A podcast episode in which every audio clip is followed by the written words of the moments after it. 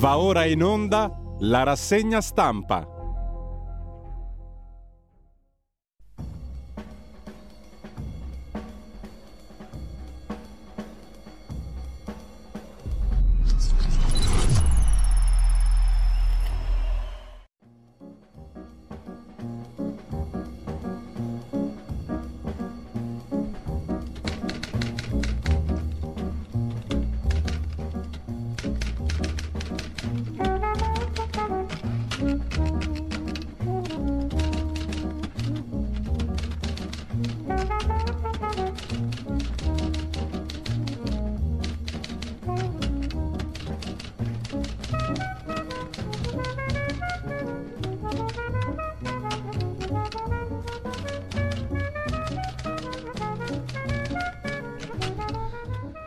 Cordiale buongiorno a tutte le ascoltatrici e a tutti gli ascoltatori da Giulio Cainarca. Bentrovati all'appuntamento con la rassegna stampa. È venerdì 10 marzo, sono le 7.31, radiolibertà.net, la pagina Facebook di Radio Libertà per il palinsesto del giorno.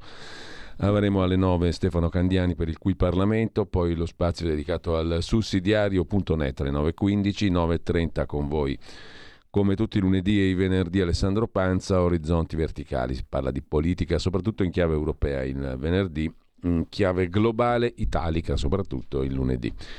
Andiamo a vedere la prima pagina dell'agenzia ANSA di stamani, l'apertura sul Consiglio dei Ministri di Cutro in tema di immigrazione. Non ci siamo voltati e sarà caccia globale ai trafficanti. Il Consiglio dei Ministri ha varato un decreto che introduce una nuova fattispecie di reato per chi provoca la morte o le lesioni gravi per il traffico di persone, prevista la pena fino a 30 anni di reclusione. E sempre dalla prima pagina dell'agenzia ANSA siamo in Germania, spari nella chiesa dei testimoni di Geova, sette morti ad Amburgo e otto feriti gravi. L'autore della strage potrebbe essere fra le vittime, scrive l'agenzia ANSA, alcune persone sono rimaste uccise altre ferite ad Amburgo, in Germania, dove sono stati esplosi una serie di colpi di arma da fuoco durante una celebrazione dei testimoni di Geova. Sette persone sono state uccise in una chiesa, otto ferite. Le forze dell'ordine hanno chiesto ai residenti di restare chiusi in casa, il pericolo era ancora attuale. Non ci sono indizi di persone in fuga. Quando la polizia è stata allertata, ha detto un portavoce della polizia, siamo intervenuti velocemente, arrivati in chiesa gli agenti hanno udito ancora uno sparo al piano superiore dell'edificio, intercettata una persona, non si esclude possa essere il responsabile o uno dei responsabili, ma anche questo non è ancora chiaro così. Scrive l'agenzia ANSA in prima pagina, terzo titolo, Xi Jinping rieletto presidente della Repubblica Popolare Cinese, terzo mandato, una cosa senza precedenti, alla guida della Repubblica Popolare Cinese, completata la transizione verso il secondo decennio di potere. Terremoto vicino a Perugia, nuove scosse, le scuole restano chiuse. Bruno Frattasi, nuovo direttore dell'Agenzia per la Cybersicurezza, prenderà il posto di Roberto Baldoni che si è dimesso, poi vedremo chi è.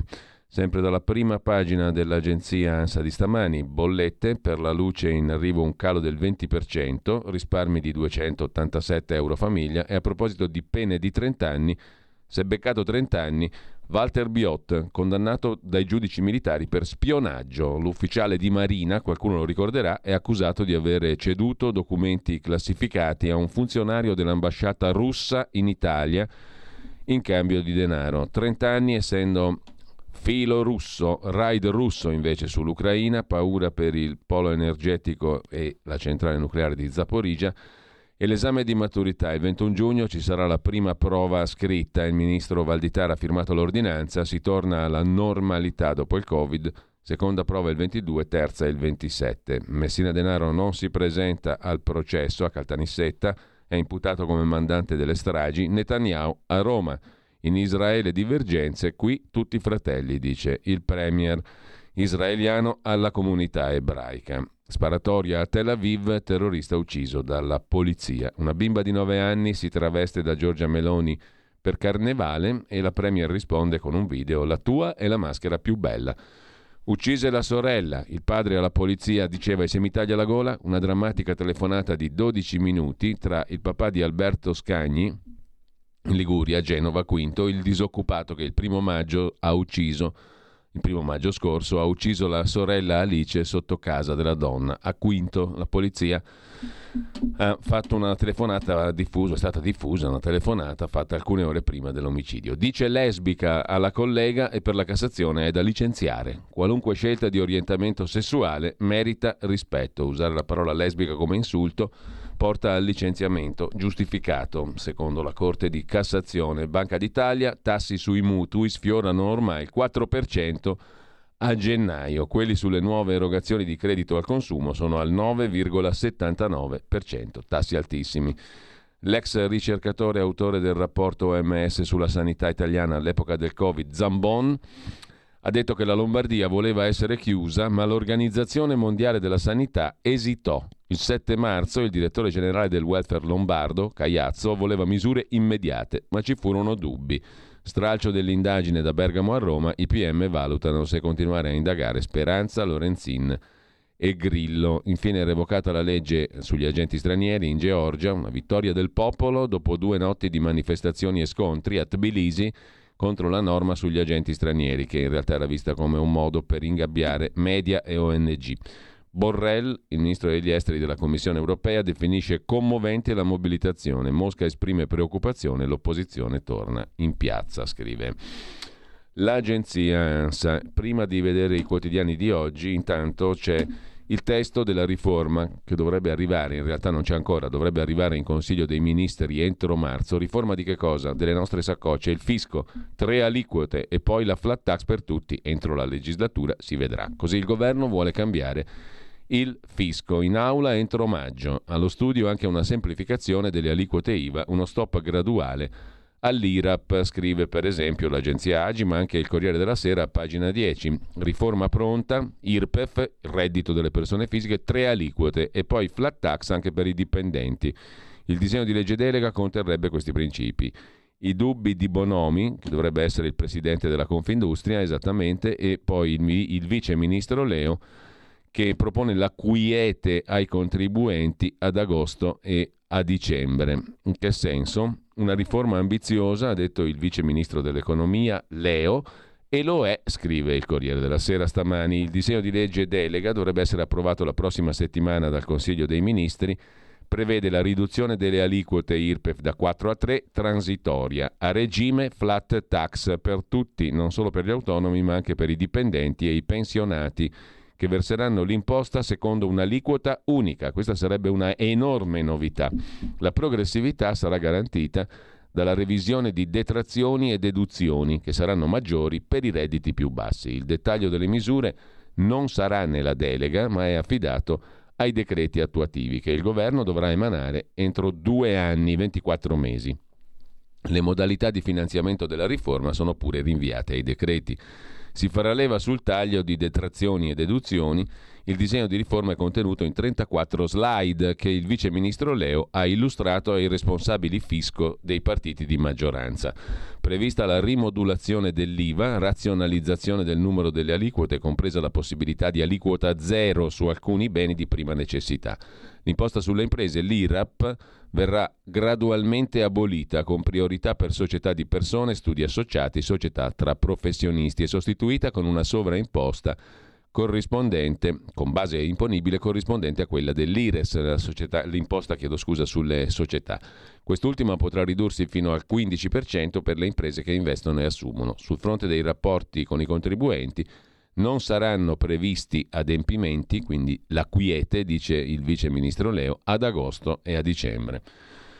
Così mm, sul Corriere della Sera, che poi intervista il direttore dell'Agenzia delle Entrate, Ernesto Maria Ruffini, incassi per 20 miliardi dal recupero dell'evasione via i controlli incrociati dopo l'ok alle verifiche con l'anagrafe finanziaria. Record di incassi da recupero di evasione. 20 miliardi è il risultato più alto di sempre, dice il direttore dell'Agenzia delle Entrate, ben 19 sono frutto di attività ordinaria, solo 1,2 di misure come le rottamazioni. Abbiamo bloccato 9 miliardi di euro di bonus di crediti inesistenti che altrimenti sarebbero stati sottratti alle casse dello Stato.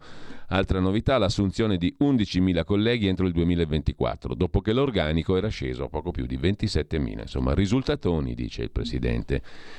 Il direttore dell'Agenzia delle Entrate. Intanto ieri è stata la giornata del mezzo secolo di Matteo Salvini, il ministro delle infrastrutture ha compiuto 50 anni, festeggiando sui social, postando una foto di lui che indossa una maglietta nera con scritto a caratteri cubitali La vita comincia a 50. 1973, la nascita delle leggende. Su questa questione poi torna anche libero in prima pagina, come vedremo, con un articolo su Matteo Salvini. Intanto scrive Italia oggi, Salvini è in guerra, ha dichiarato guerra all'Austria pronto a chiedere all'Europa una procedura di infrazione perché in Tirolo è stata quasi bloccata la circolazione dei tir.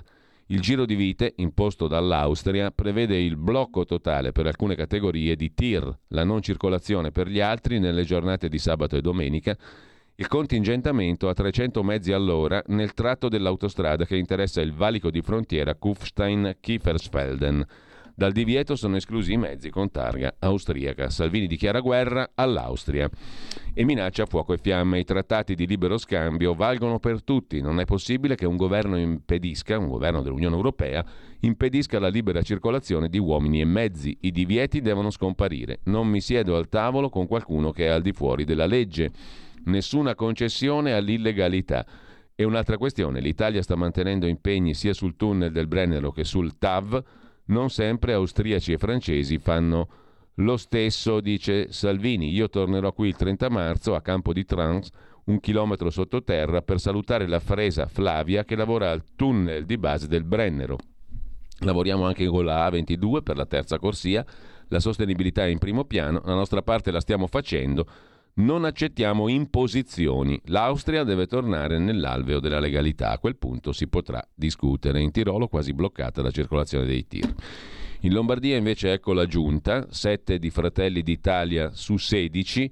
Il meloniano Marco Alparone sarà il vicepresidente e assessore al bilancio. Guido Bertolaso è stato assessore alla sanità nella giunta precedente e manterrà l'incarico. Romano La Russa Fratelli d'Italia viene confermato come assessore alla sicurezza. Non sarà lui il vicepresidente della giunta.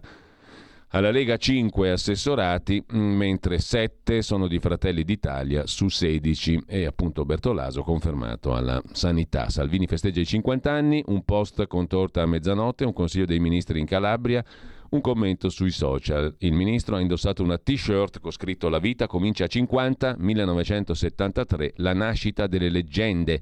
50 volte grazie, vi do la mia parola che entusiasmo e a Dio piacendo energia e voglia di cambiare il mondo non mi mancano e non mi mancheranno, ha aggiunto il leader della Lega. Tra gli auguri via Twitter quelli di Marine Le Pen, scrive il Corriere della Sera. Intanto in Veneto la giunta Zaia vota una delibera per istituire presso il Policlinico Universitario di Padova il centro regionale per il cambio di sesso. Questione di civiltà, dice il presidente della regione Zaia.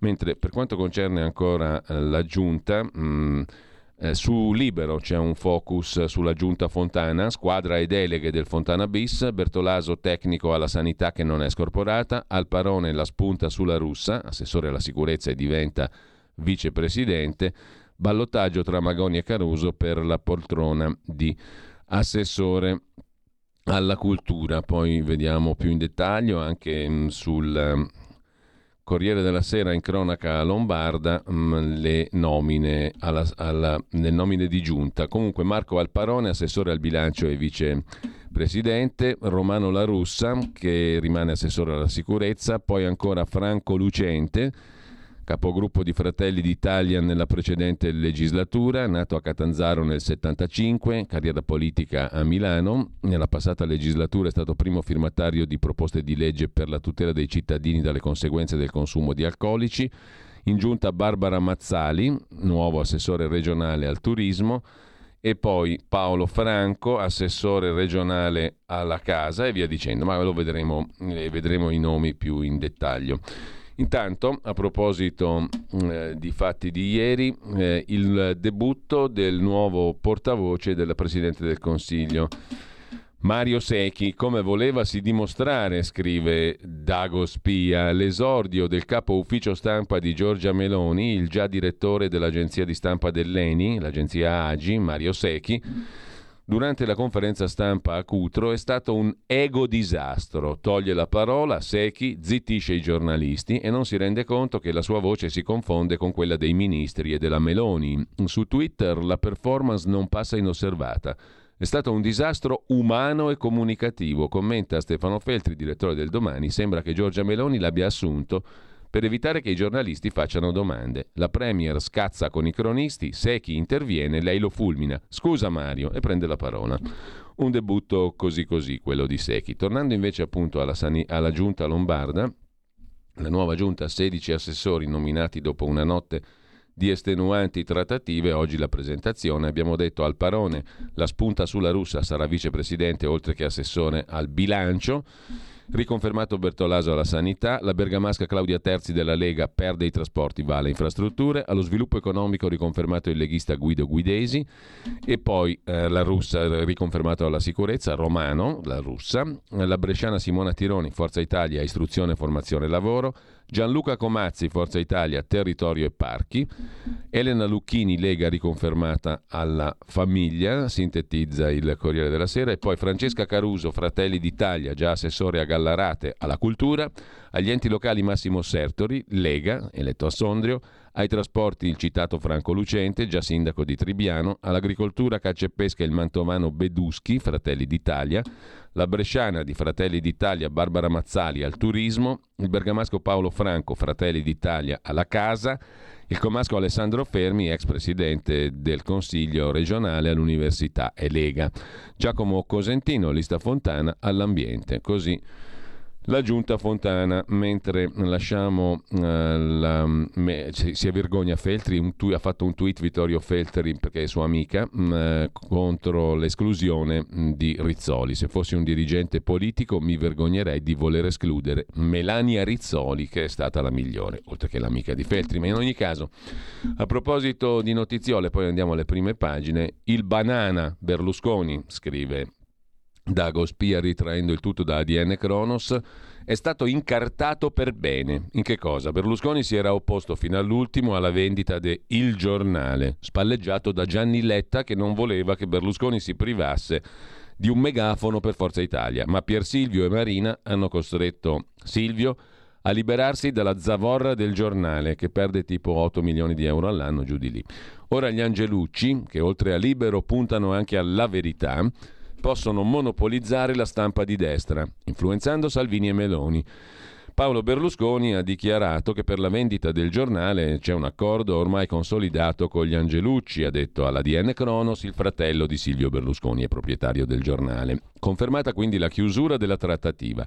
Il giornale andrà nelle mani della famiglia Angelucci, imprenditori nell'ambito delle cliniche private, già editori di Libero e Il Tempo. Il capostipite è deputato della Lega. Abbiamo interesse a rimanere in partecipazione consistente, in assoluto accordo con i signori Angelucci, ha aggiunto Paolo Berlusconi. Da parte mia c'è un legame affettivo, ho deciso, anche per aderire a un desiderio di mio fratello Silvio, dovuto soprattutto all'affetto che lui nutre per il giornale che ha salvato e mi ha passato nel tempo, di partecipare con una quota di minoranza. Devo dire, ha aggiunto ancora Paolo Berlusconi, che i signori Angelucci sono stati molto signori nell'aderire a questa nostra istanza, dopo che ci eravamo impegnati per un acquisto che poteva essere totalitario. Non è vero che ci sarebbero state incomprensioni in famiglia. Ho visto un po' di gossip, niente di tutto questo è vero, queste cose non mi riguardano, la maggioranza è di mia proprietà, ha detto Paolo Berlusconi, sono io che decido, ma essendo il rapporto con mio fratello molto intenso, sono sempre molto sensibile ai suoi desideri. Anche su Repubblica c'è un pezzo di concetto vecchio su Angelucci, il collezionista, il giornale, dopo tempo e libero, la stampa meloniana si fa network. Antonio Angelucci compra giornali, dopo libero e il tempo, il giornale di Silvio Berlusconi che ha provato a resistere. Quella era una sua creatura fin dal 77, quando sborsò i soldi per salvare il giornale dell'allora direttore mito Indro Montanelli. Per la vendita c'è un accordo consolidato con gli Angelucci, ha detto ieri Paolo Berlusconi, 70% Angelucci, 30% Berlusconi. Scacco matto, scrive Repubblica stamani. Il comitato di redazione l'ha comunicato ai 50 giornalisti. Il passaggio avverrà entro giugno. In redazione si parla di perdite annue pari a 4 milioni di euro. Chi diceva 8, comunque troppi per la famiglia. Prima della pandemia era stata chiusa la redazione di Roma de Il Giornale. Cosa se ne fa Angelucci di un terzo quotidiano d'area? Cantano tutti nel coro del centrodestra. Il giornale, diretto da Minzolini da due anni, in realtà seguiva uno spartito diverso, le aveva cantate ai Novax. Giorgia Meloni in privato si è lamentata spesso per l'eccesso di autonomia filo Forza Italia de Il Giornale. A Palazzo Chigi avevano fatto uno studio sui pezzi aggiungendo alla conclusione che fossero addirittura tra i più ostili. Quelli che venivano intervistati di più erano i forzisti Moulet e Ronzulli, cioè quelli che erano contro Meloni. Ma l'ambizione di Angelucci è più vasta, punta a un polo editoriale meloniano, Meloni News, scrive Repubblica. Il sogno è aggiungere l'acquisto de La Verità di Belpietro, che in questi anni con un mix di scoop e spregiudicatezza culturale, ha rappresentato la voce più di successo della nuova destra. Ha perso l'11% di copie, però nell'ultimo mese sta cominciando a scendere. Il disegno consisterebbe nell'acquisirne il possesso e lasciare al suo posto il fondatore Belpietro. Belpietro ha smentito. Anche con Berlusconi la trattativa è stata lunga Cosa muove Don Antonio Angelucci, il re delle cliniche private a Roma, da 15 anni in Parlamento, oggi deputato della Lega? I giornali come biglietto da visita per entrare nei salotti buoni. Fanno gola agli affari della sanità in Lombardia, quelli del Lazio sono già sotto controllo, scrive Repubblica. Tutta l'operazione scommette sulla lunga permanenza di Giorgia Meloni al potere. A sua volta Meloni ha capito che la carta stampata ha ancora il suo peso nella formazione della pubblica opinione. Al giornale ci aveva fatto un pensierino anche Urbano Cairo, proprietario del Corriere della Sera, che se lo voleva comprare il giornale di Berlusconi.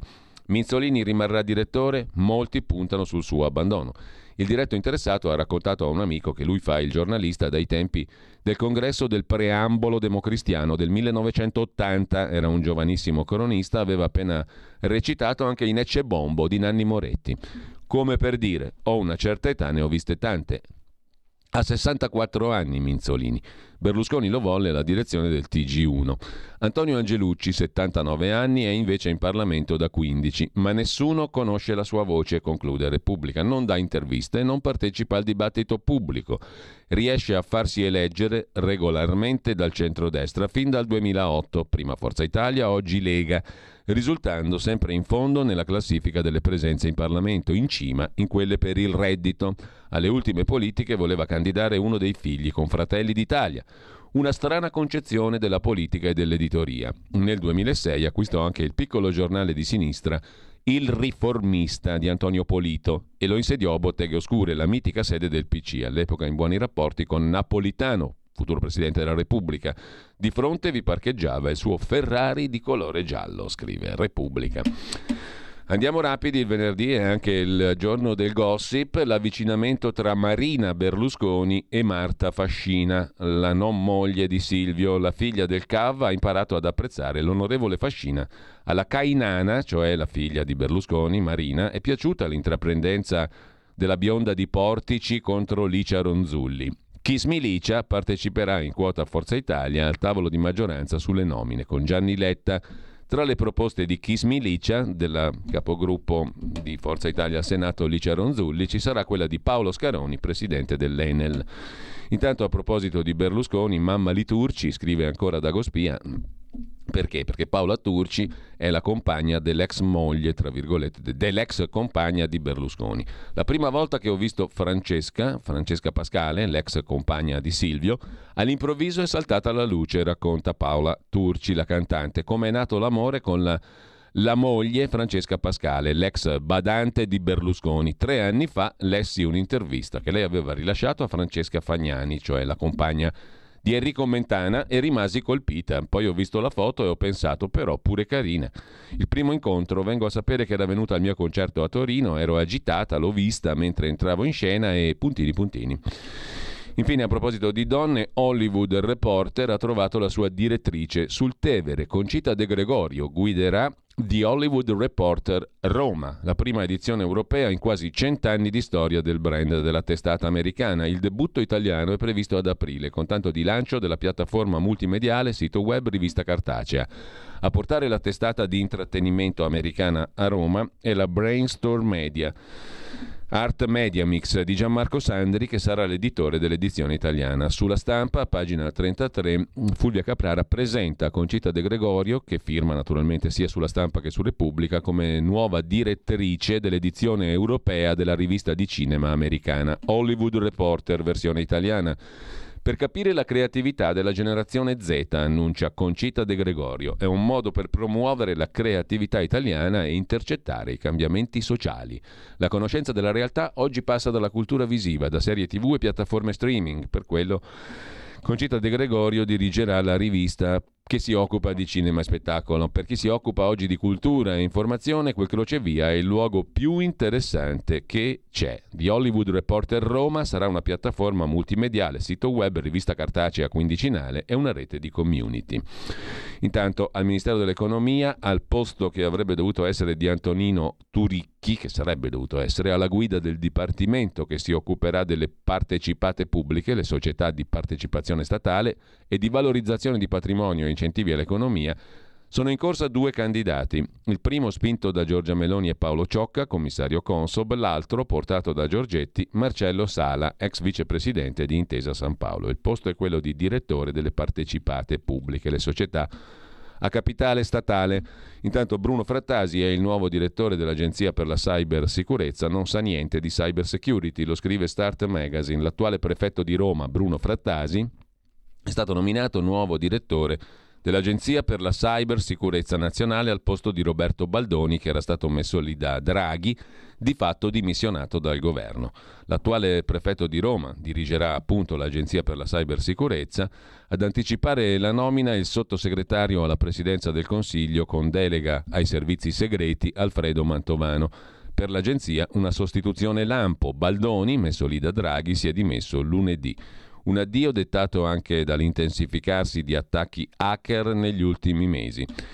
Secondo, secondo, Start Magazine, però, Bruno Frattasi sarà un ottimo prefetto, ma non capisce nulla di cyber security, quindi sarebbe nel posto sbagliato. Nel frattempo, la sanità made in Italy sbarca negli Emirati Arabi Uniti. Il gruppo ospedaliero San Donato fondato da Giuseppe Rotelli, che ha anche arruolato tanti politici come Alfano e Maroni nel suo CDA, nel suo consiglio di amministrazione negli anni, apre una smart clinic ad Abu Dhabi, un primo passo per l'internazionalizzazione del colosso della sanità fondato da Rotelli, che realizzerà anche la American University in the Emirates a Dubai, un campus per 3.000 studenti, un investimento da 120 milioni di euro. C'è poi la storia di Walter Biot, poi andiamo alle prime pagine dei quotidiani di oggi. Eh, due articoli vi segnalo, uno su Avvenire. Ha ceduto segreti a Mosca, 30 anni di carcere per lui, rischiava l'ergastolo, la procura militare aveva chiesto l'ergastolo, trovati documenti riservatissimi. L'imputato ha dimostrato elevata infedeltà e capacità criminale, ma il suo avvocato dice è stato un processo sommario. Il capitano di fregata Walter Biot non ha potuto difendersi, protesta l'avvocato. Se ne occupa Luca Fazzo sul giornale. 30 anni di carcere, la condanna più pesante per spionaggio dalla fine della seconda guerra mondiale. Deve essere una roba terribile che ha fatto questo ufficiale di marina Walter Biot. Pesante condanna dopo un processo in cui, secondo il suo avvocato difensore Roberto De Vita, Biot non ha avuto quasi la possibilità di difendersi, perché tutta l'accusa si dipanava tra segreti militari, segreti dell'Alleanza Atlantica, la Nato, che in aula non potevano essere citati. Ma quanto è emerso è stato sufficiente al Tribunale Militare di Roma per condannare l'ex capitano di fregata, degradato, Walter Biot la richiesta, avanzata nella requisitoria dal procuratore generale, era più pesante. Ergastolo. Alla condanna di ieri potrebbe aggiungersene un'altra, perché Biot è sotto processo anche davanti alla giustizia civile. Ad incastrarlo nel 21 i carabinieri del ROS e le riprese di una microcamera nel suo ufficio. Nei video si vede il Biot fotografare col cellulare una schermata di computer e documenti che ripone in una borsa. Erano, dice l'accusa, 19 documenti riservati, riservatissimi, top secret, tutti venduti a un agente russo per una ridicola cifra, 5.000 euro. Col suo comportamento Biot avrebbe messo a rischio la lotta al terrorismo islamico e il complessivo apparato difensivo navale e aereo dell'Alleanza Atlantica, niente meno, per 5.000 euro. Deve essere un po' un coglione costui, a occhio e croce, a ingigantire, se è così la storia, a ingigantire i danni causati dal tradimento dell'ufficiale L'esplosione l'anno dopo del conflitto ucraino, che la Russia di Putin ha affrontato avendo a disposizione informazioni di prima mano sulla struttura militare degli alleati di Kiev. C'era fiducia in Biot, per questo poteva muoversi in libertà e ha fotografato quei documenti, ha detto la procura militare. Il capitano, in quanto ufficiale addetto alla sicurezza, poteva muoversi con libertà negli uffici dello Stato Maggiore, aveva accesso, aveva accesso a carte di delicatezza estrema. Quasi inesplorato il meccanismo mentale che ha portato l'ufficiale Biot a vendersi ai russi per un compenso ridicolo. Secondo il suo legale avrebbe agito in un momento di profonda crisi personale, familiare ed economica per le gravi condizioni di salute anche della figlia. I documenti consegnati ai russi, sempre secondo il difensore, non hanno messo in alcun modo a repentaglio la sicurezza dello Stato, versione non condivisa dai giudici che avevano confermato il suo arresto e lo avevano dipinto come un traditore senza scrupoli estremamente pericoloso. La sua attività in favore della Russia non era né sporadica né isolata. Così racconta Luca Fazzo sul giornale. Una curiosità, poi andiamo ai titoli. Il vero sindaco di Don Camillo non era Peppone, ma è morto ieri a 102 anni, in quel di Brescello, Reggio Emilia. Da socialista sfidò il no del Partito Comunista Italiano e trasformò Brescello in un set è morto a 102 anni, si chiamava Afro Bettati, il sindaco che nel 1951 aprì le porte alla produzione del film di Don Camillo e Peppone. I comunisti boicottavano le riprese, ma il comune invitava la gente a collaborare con la troupe. Era un socialista questo sindaco non comunista, è morto a 102 anni.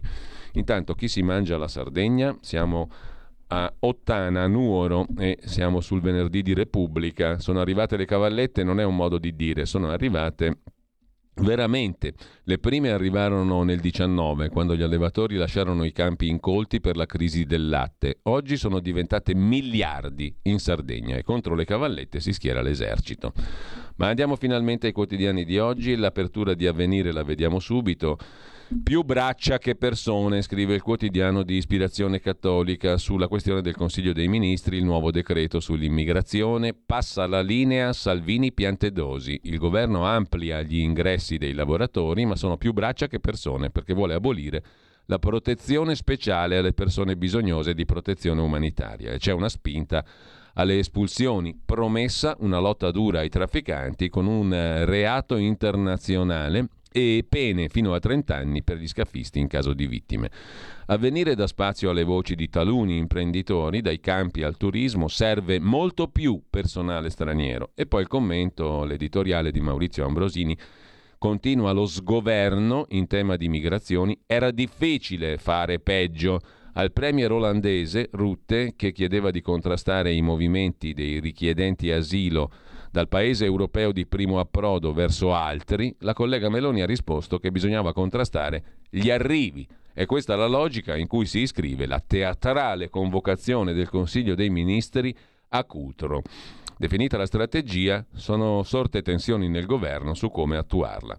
Difficile fare peggio di quanto è stato fatto. Continua lo sgoverno secondo avvenire, mentre sempre da avvenire in prima pagina, posti nei consigli di amministrazione e nei fondi, la CISL raccoglie le firme per una norma di iniziativa popolare per tradurre in pratica l'articolo 46 della Costituzione italiana che dice che i lavoratori devono entrare, secondo quel che prescrive una apposita legge, nei consigli di amministrazione delle aziende, la compartecipazione alla tedesca, insomma. La partecipazione è la più grande riforma verso una piena democrazia sociale. Ne abbiamo enormemente bisogno, dice il leader della CISL Luigi Sbarra, che lancia la sfida per costruire dal basso un nuovo modello economico.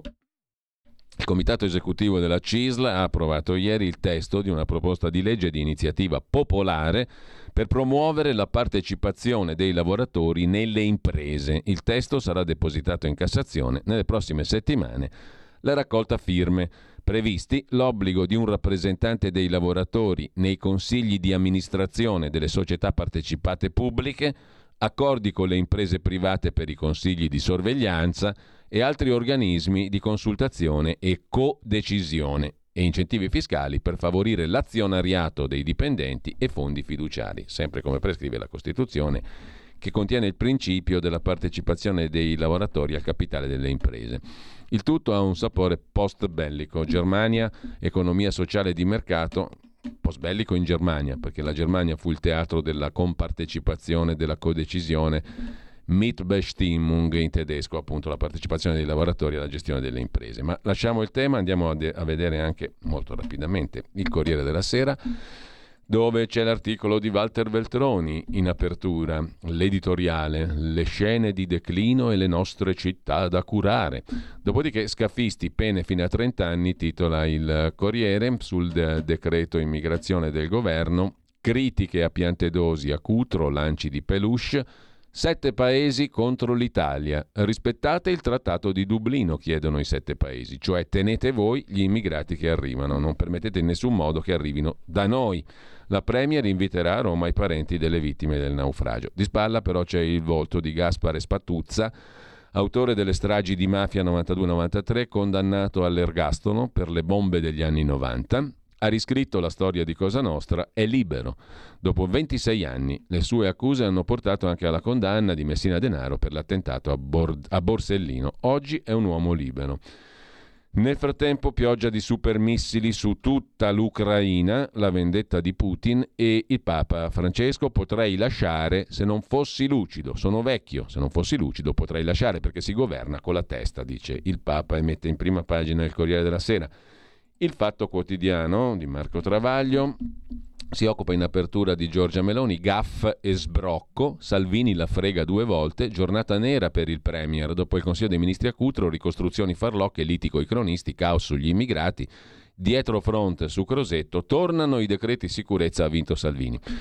La Troica invece, lei ha distrutto le ferrovie della Grecia, è l'austerità che uccide, proteste ad Atene dopo il disastro ferroviario con 57 morti. Nel 2000 la compagnia dei treni aveva 12.500 addetti, nel 21 appena 2.000. Dalla Francia alla Spagna cresce la protesta contro le politiche dei tagli. Marco Lillo si occupa invece del vicepresidente del Consiglio Superiore della Magistratura. Pinelli, ex avvocato di Bianchi, l'uomo di Renzi nella Fondazione Open, potrà giudicare i pubblici ministeri che a loro volta hanno indagato sulla fondazione di Matteo Renzi, la Open. Incompatibilità, scrive Marco Lillo. Renzi ha denunciato i magistrati di Firenze anche al Consiglio Superiore della Magistratura, ma il vicepresidente del CSM, il leghista Pinelli, in passato ha difeso proprio Bianchi, il numero uno della Fondazione Open di Renzi. Matteo Renzi, che aveva detto buon lavoro a Pinelli, era qua nell'ultima udienza, è un bravissimo avvocato. In caso di astensione subentrerebbe Ernesto Carbone, che in passato era nel consiglio direttivo della Big Bang, l'altra fondazione di Matteo Renzi.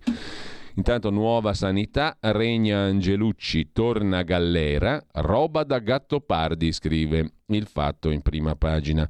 Perché Gallera potrebbe essere ripescato in Regione Lombardia in virtù delle nomine degli assessori, si vedrà.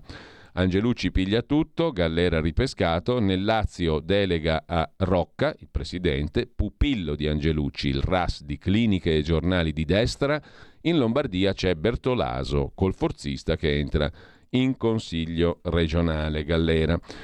E infine, sempre dalla prima pagina del fatto di oggi, Gianni Barbacetto, odiare Milano adesso si può, poi lo vediamo meglio mentre lasciamo il fatto, andiamo a vedere il giornale. Caccia agli scafisti è il titolo a tutta pagina, il decreto immigrazione. Fino a 30 anni di carcere per i trafficanti, possibilità di arrestarli ovunque in tutto l'universo, ma anche più accoglienza per i profughi. Così sintetizza il giornale. Giusta direzione, commenta Silvio Berlusconi. Poi c'è Hamburgo sotto shock. Sette vittime, un attacco alla chiesa dei testimoni di Geova, morto l'attentatore, scrive il giornale. La riforma del fisco, si arriverà alla flat tax per tutti e poi nel nido di Tokamak, dove l'ENI sta testando la fusione. A Boston, negli Stati Uniti, un viaggio nel laboratorio nucleare statunitense con l'obiettivo di costruire la prima centrale a fusione nucleare. Ieri l'ENI ha firmato una partnership con il CFS per portare avanti dei test. Abbiamo visitato, scrive il giornale, il cantiere del laboratorio a 50 km da Boston, dove dal 2025 il reattore Tokamak inizierà a lavorare, scrive il giornale. Dal giornale passiamo al giorno. Il giorno mette in apertura il volto, la fotografia di Walter Biot, la condanna a 30 anni dell'ex ufficiale di Marina accusato di spionaggio per aver ceduto per 5.000 euro notizie e documenti classificati a un funzionario dell'ambasciata russa in Italia. La procura aveva chiesto l'ergastolo. L'altro titolo, il pugno di Meloni contro gli scafisti, Fontana che chiude la giunta, alla cultura a sorpresa Caruso, già assessore a Vimercate, Bertolaso, tecnico di tutti, scrive il quotidiano nazionale e poi governo e immigrazione è passata una linea europeista, è il primo degli editoriali di Raffaele Marmo, una linea europeista più di Salvini, è lungo questo crinale che si muove Giorgia Meloni, aperturista sui flussi e gli ingressi, ma dura con scafisti e clandestini. Il Giano bifronte, diciamo così, della politica migratoria. Mentre il mattino di Napoli non ha niente di particolarmente interessante stamani, andiamo a vedere il tempo di Roma. Il tempo apre con il pugno duro sugli scafisti, il Consiglio dei Ministri a Cutro, pene fino a 30 anni, ripristinati i decreti flussi, tornano le quote di ingresso per i lavoratori regolari e dall'Unione Europea arrivano intanto critiche a Roma Disatteso il trattato di Dublino, gli immigrati ve li dovete tenere voi. A proposito di Europa, il Consiglio di Stato boccia la proroga delle concessioni balneari, di Europa parleremo poi col capogruppo della Lega in Commissione Politiche dell'Unione Europea alla Camera, appunto Stefano Candiani alle 9 e poi ancora in prima pagina su il tempo, i legali di Cospito che si appellano alla Corte Europea dei diritti dell'uomo per il 41 bis il carcere duro e il fisco che recupera, come abbiamo già visto, 20,2 miliardi di euro dai furbi e incasso boom dalla caccia agli evasori, ripresi anche 10 miliardi di bonus non dovuti. Repubblica apre la sua prima pagina con il governo che si è fermato a Cutro, una citazione letteraria dal Consiglio dei Ministri, nessuna spiegazione sui mancati soccorsi, proteste degli abitanti, quattro personaggi che hanno lanciato peluche, tensioni con i giornalisti. Meloni evita l'omaggio alle bare, poi ci ripensa ai parenti delle vittime a Palazzo Chigi.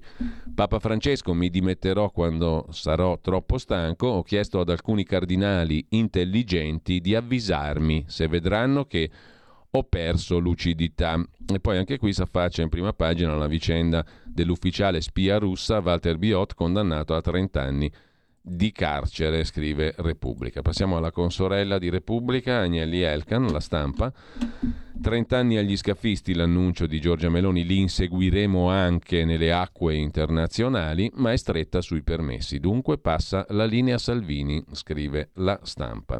Anche qui in primo piano il Papa, le dimissioni possibili e poi a Hamburgo la strage dei testimoni di Geova, sette i morti, otto i feriti, caccia agli assassini al plurale. Ma c'è anche spazio per la riforma del fisco, flat tax per tutti, pronta la legge delega, tre aliquote IRPEF, poi si arriverà appunto alla flat tax per tutti entro la legislatura. Talk show è il titolo del buongiorno di Mattia Feltri. Trovo incantevole il convincimento secondo cui se c'è un problema si inventa un reato e il problema è risolto. Stavolta riguarda gli scafisti che in casi come Cutro saranno imputabili per morte o lesione come conseguenze di delitti in materia di immigrazione clandestina. Questa è l'imputazione nuova. Incantevole, scrive Feltri Junior. Il governo è andato fino in Calabria per annunciare il colpo di genio e mi domando ma se provoco morte o lesioni in conseguenza di altro che non sia immigrazione clandestina, è tutto ok? Insomma, morte o lesioni, ci sono altre fattispecie. Dai, Mattia Feltri, non prenderci per coglioni a tutti quanti. Comunque, oppure, oibò, provocare morte e lesioni era reato anche prima. Però fa tanto figo arrivare a Cutro e dire che le pene previste per la fattispecie vanno dai 20 ai 30 anni, per non dire dei famosi inasprimenti. Un esempio, il favoreggiamento dell'immigrazione clandestina passa, pena massima, da 5 a 6 anni. Ricordo un professore, Carlo Nordio, il quale avrà scritto 3000 volte sull'inutilità dell'inasprimento delle pene. Una minaccia che non intimidisce nessuno, scriveva Nordio. Ieri un omonimo ministro della giustizia, Carlo Nordio, ha annunciato i suoi di inasprimenti e ha detto estremamente severi. Ve lo immaginate lo scafista tunisino scoraggiato dalle modifiche al codice penale? Ma davvero si pensa di risolvere così qualcosa?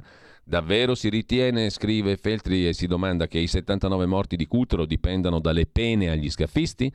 Davvero l'urgenza era come punire quelli e non come salvare gli altri? Davvero non avete capito niente di quei cadaveri, bambini, mamme piangenti, pescatori che non dormono più la notte, peluche che in protesta vi hanno lanciato addosso, bare che partivano mentre voi arrivavate per il vostro talk show? conclude Mattia Feltri sulla stampa. Andiamo alla prima pagina della verità. La verità apre a tutta pagina anche stamani con il depistaggio dell'archiviazione di Conte, una goffa operazione mediatica per tentare di insabbiare la vicenda Covid. Per depotenziare l'inchiesta su Giuseppe Conte viene sbandierata la notizia, scrive Giorgio Gandola, del nulla di fatto di un'indagine romana che risale al 21. Non c'entra niente con la zona rossa, ma serve a buttare tutto in cacciara e a depotenziare anche la commissione di inchiesta parlamentare nascente sul Covid. Negli Stati Uniti l'ex capo dei CDC dichiara tre indizi portano alla pista di un virus creato in laboratorio. Commenta il direttore Belpietro, Brusaferro, Istituto Superiore Sanità, obbediva al ministro Speranza, forse deve andarsene dopo aver letto le carte di Bergamo. Il governo va a Cutro, riattivati i flussi regolari, linea dura antiscafisti, i due punti riassuntivi del decreto immigrazione. Francesco Borgonovo torna sui disastri pandemici, la task force del ministro per i pubblici ministeri era irregolare. A centropagina Claudio Antonelli si occupa delle prime prove di flat tax e di federalismo fiscale, le bozze delle nuove tasse verso il Consiglio dei Ministri settimana prossima. Il modello prevede delle tappe, prima tre scaglioni, poi la flat tax aliquota unica e rivoluzione delle detrazioni. E sul gettito cresce il ruolo delle regioni, poi vedremo i dettagli. I misteri del Qatar Gate, tra Panzeri e il turco Kamuz, spunta anche un libanese, esperto di public relation, e poi Carlo Cambi sugli euro deliri in tema di agricoltura. Sono a rischio patate e pomodori. Lo stop a concimi e fertilizzanti, voluto da Bruxelles, e il calo dei consumi causa inflazione hanno messo in crisi l'ortofrutta, le patate introvabili, si è passati da 70.000 a 30.000 ettari coltivati. Pomodori merce rara, si è perso l'8,5% della superficie. L'ultima trovata prevede l'etichetta ambientale, disco verde per la polvere di grilli, disco rosso per carne e grana. A chiudere, Ellie Schlein, ostaggio dell'assemblea PD, il non segretario Schlein riparte da Ius Soli e compagnia, il pezzo è di Maurizio Belpietro. A chiudere la prima pagina della verità. Schlein pensa a Ius Soli e nozze gay, ma è ostaggio dell'assemblea del PD. Alle primarie non è stato eletto il segretario, ma i delegati che domenica ratificheranno il voto e saranno loro a dettare la linea. Hanno votato per Bonaccini, non per lei. Lei promette battaglie LGBT e eutanasia, ma può essere sostituita in ogni momento, cioè è debole perché c'è contro il partito che ha votato per Bonaccini. I nomi dei rappresentanti non sono stati resi pubblici, la maggioranza non è ampia, i militanti denunciano scarsa trasparenza del partito e parlano del rischio di un segretario anatra zoppa, i precedenti con gli addii di Renzi e di Zingaretti. Infine, Marcello Veneziani che si occupa della guerra che non si ferma finché si continua ad alimentarla. Trattativa subito, reclama Veneziani. Vediamo anche Libero, che apre a tutta pagina ergastolo per gli scafisti, ecco il decreto migranti, pene fino a 30 anni per i trafficanti di esseri umani, ma chi vuol venire qui regolarmente sarà aiutato, insomma salire sui barconi non conviene più. I morti a Cutro, ha detto Meloni, inaccettabile dire che ci siamo voltati. E poi c'è il ritratto di Giuliano Zulin, del leader leghista, i primi 50 anni di Salvini, sorridente in prima pagina. Il suo segreto? Crederci. Lega, social, famiglia. Matteo Salvini ha festeggiato ieri 50 anni a Cutro, Calabria profonda. Oltre 30 anni fa, quando si iscrisse, 17enne alla Lega Lombarda, probabilmente non avrebbe mai pensato che avrebbe spento tutte quelle candeline a un Consiglio dei Ministri così lontano dalla sua Milano. Generoso, pioniere, schietto.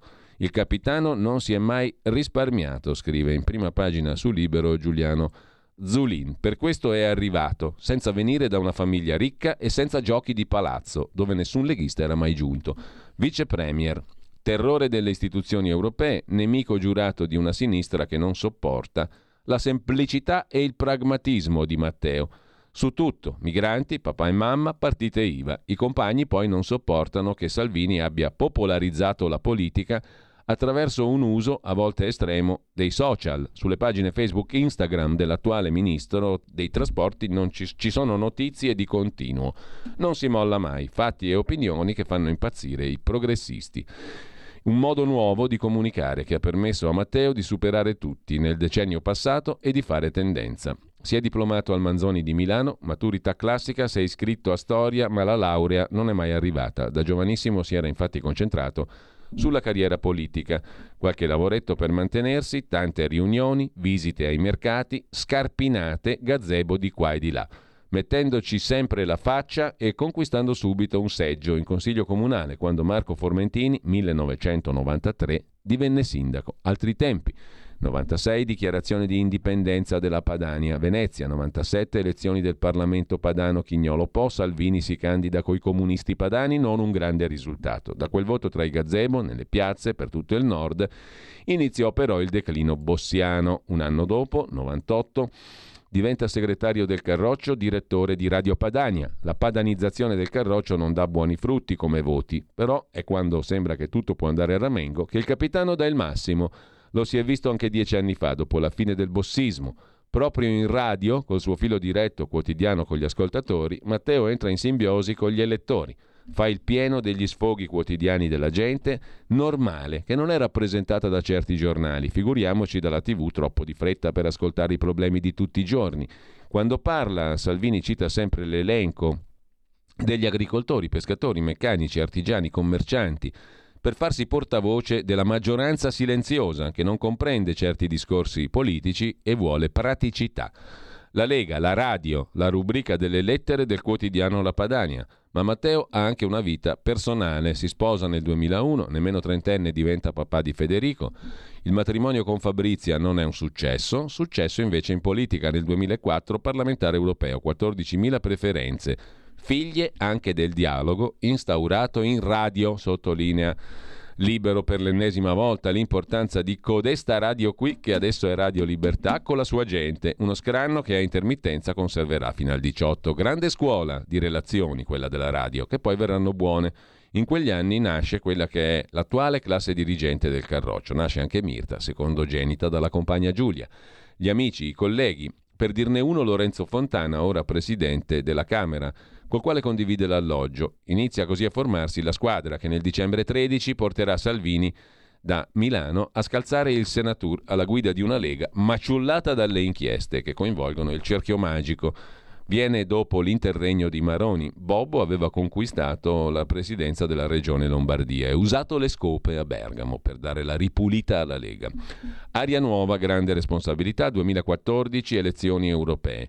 Come recuperare consensi? Idea geniale, semplice, dove non avevano osato i sindacati, ci Pensa la Lega, raccolta firme per abolire la legge Fornero sulle pensioni. Non si possono fare referendum in Italia su temi fiscali, ma la gente non lo sa e visti i numerosi esodati, il tema prende. Il carroccio risale al 6%, nella tornata che vede Renzi al 40%. Da quel 6 parte la scalata al potere. Tutto il resto ve lo potete gustare a pagina 11 di Libero. Stornando invece alla prima pagina di Libero, dopo il ritratto di Giuliano Zolin su Salvini, il nuovo BTP che va a ruba, gli italiani hanno fiducia del buono del tesoro. E poi una lunga intervista tornando alla Lega di Pietro Senaldi um, Durigon che spiega il nuovo welfare. Andremo tutti in pensione con 41 anni di contributi, dice il sottosegretario leghista Claudio Durigon. Il nuovo welfare, pensione dopo 41 anni di lavoro. Il reddito di cittadinanza, un errore anche culturale. L'obiettivo finale è eliminarlo. Comunque vogliamo garantire ai giovani la pensione e consentire a chi ha 41 anni di contributi di ritirarsi con un assegno dignitoso e poi va rinforzato il secondo pilastro, la previdenza integrativa, con sgravi e premialità. 41 anni e va in pensione, a prescindere dall'età. Ci si arriva anche lì, mentre Vittorio Feltri dice che barba l'8 marzo, la parità tra i sessi ora c'è, basta con il piagnisteo. Infine, eh, libero lo lasciamo qui per andare a vedere anche la prima pagina del quotidiano di Sicilia. Musumeci in Sicilia il passato ritorna, è l'argomento di apertura.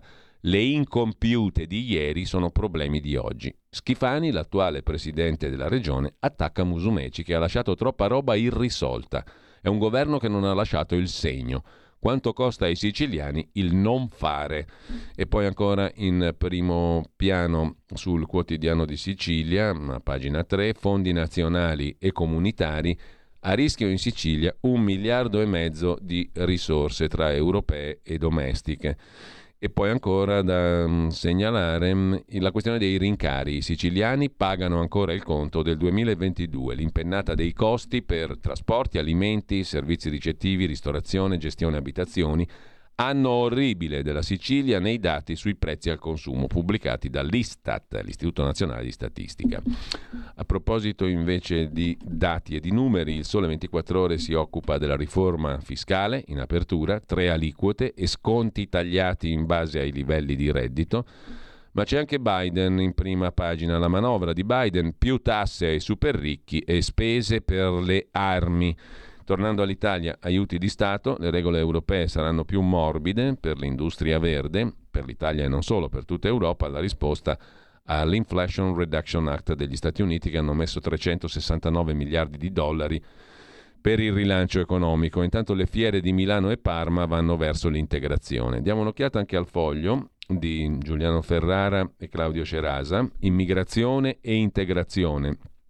L'argomento principale, Baraonda a Cutro, scene da una conferenza stampa sfuggita di mano a Giorgia Meloni, e la strategia dell'Europa fortezza che non funziona, ma il Consiglio dell'Unione Europea insiste. Rispettate Dublino, tenetevi voi Italia gli immigrati. Intanto a proposito di Europa, in Francia un professore su tre è minacciato. Un'inchiesta shock della quale dà conto Giulio Meotti sulle scuole francesi. L'istituto IFOP pubblica il più vasto sondaggio sulle scuole francesi. Il paese di Samuel Paty, il maestro decapitato, e dei tanti troppi insegnanti aggrediti e minacciati. Il risultato del sondaggio, a dir poco, è angosciante. Un primo dato, un insegnante su 5, 21%, si è trovato a fronteggiare in carriera un'aggressione legata a tensioni di natura religiosa o identitaria. Leggi islamismo un dato che sale al 39% nelle REP, i quartieri più arretrati, dove quasi un terzo degli insegnanti dichiara di aver già subito un attacco fisico, scrive.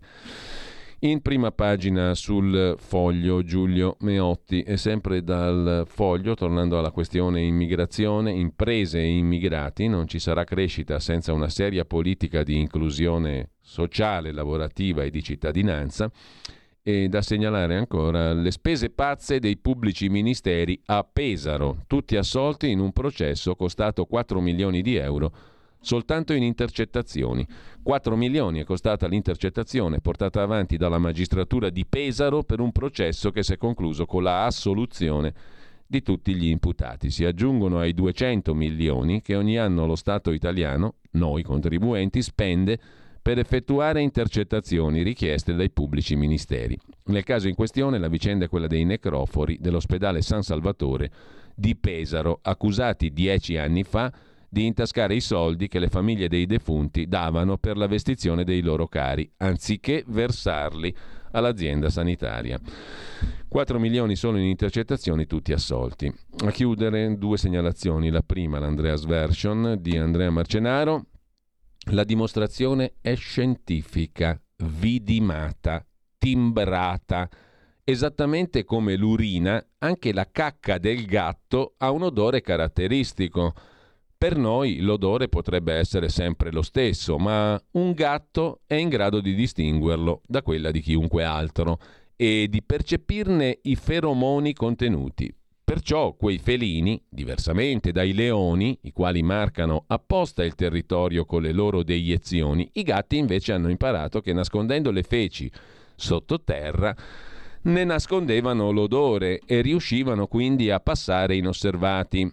I vigliacchetti, non essendo davvero un leone, al massimo un ometto, poi trascurando il fatto che perfino l'ometto tende in genere a nascondere la cacchina, come il gatto, va bene che avere di fianco Gad Lerner induce, ma come fa Marco Travaglio, per essere osservato giorno dopo giorno, a spargere dieci volte la popò di un re della foresta? si domanda Marcenaro. Chiudiamo con Pasolini e una bugia. Troppo facile, scrive Maurizio Crippa nella sua rubrica contro Mastro Ciliegia citare la poesia La profezia di Ali venuto dal mare, ma lasciare la poesia a metà. È più famosa come Ali dagli occhi azzurri, del resto quel primo verso piaceva molto a Pasolini, lo usò per il titolo di un libro. La poesia in realtà si intitola Profezia e davvero lo è, perché gran poeta, cioè profeta, era Pasolini. Profezia perché scritta esattamente 60 anni fa quando di migranti sulle nostre coste e di popoli che sorgevano dal mare nessuno ancora immaginava.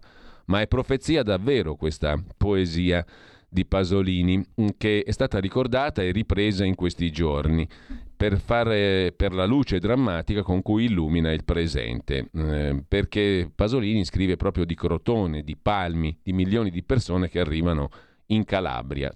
Tuttavia sottolinea Maurizio Crippa, le profezie richiedono coraggio e sincerità. Quella che manca, chiamiamola reticenza, in chi in questi giorni ha ripreso Pasolini ma ha troncato la citazione a metà, dove faceva comodo. E invece la poesia va letta per intero, cosa che faremo tra pochissimo, dopo la pausa.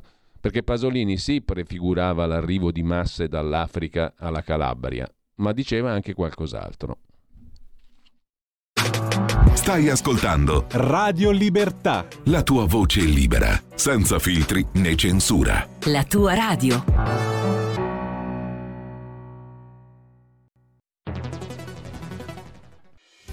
Quotidiano di Sicilia, il quotidiano d'Italia, l'informazione che ribalta i luoghi comuni, una vera visione dei fatti, l'Italia vista da sud. Ogni siciliano che vive in Italia e nel mondo è una risorsa è protagonista della crescita della nostra nazione. Dai forza alla crescita della nostra isola, abbonandoti al QDS digitale più archivio a soli 99 euro annui. Quotidiano di Sicilia, il quotidiano d'Italia, una scelta di valore.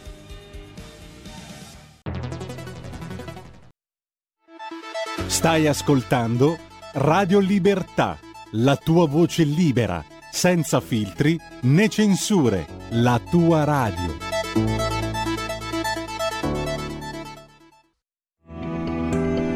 Il meteo.it presenta le previsioni del giorno. Una perturbazione in transito sull'Italia interessa principalmente le nostre regioni centro-meridionali. Temperature stazionarie o in lieve aumento, specie al nord. Nella prima parte della giornata precipitazioni piuttosto diffuse e localmente moderate al centro-sud, specie sui settori tirrenici e sull'Umbria, mentre andrà un po' meglio sulle isole maggiori e sul versante adriatico. Piovaschi inoltre su Lombardia e nord-est. Nel pomeriggio migliora al nord e sulla Toscana, ancora qualche pioggia sparsa al centro e al sud. Per ora è tutto da ilmeteo.it, dove il fa la differenza anche nella nostra app. Una buona giornata da Lorenzo Tedici. Avete ascoltato le previsioni del giorno. La tua radio è ascoltabile anche con la televisione in digitale. Sul telecomando della televisione digitale o del tuo ricevitore digitale puoi scegliere se vedere la TV o ascoltare la radio. Risintonizza i canali radio e troverai anche Radio Libertà, canale 252. E allora torniamo alla poesia di Pasolini di 60 anni fa, Profezia. Ali dagli occhi azzurri, uno dei tanti figli di figli, scenderà da Algeri, su navi a vela e a remi. Saranno con lui migliaia di uomini, coi corpicini e gli occhi di poveri cani dei padri, sulle barche varate nei regni della fame. Porteranno con sé i bambini e il pane e il formaggio nelle carte gialle del lunedì di Pasqua. Porteranno le nonne e gli asini sulle triremi rubate ai porti coloniali. Sbarcheranno a Crotone o a Palmi a milioni, vestiti di stracci, asiatici e di camicie americane. Subito i calabresi diranno, come malandrini a malandrini, ecco i vecchi fratelli, coi figli e il pane e formaggio.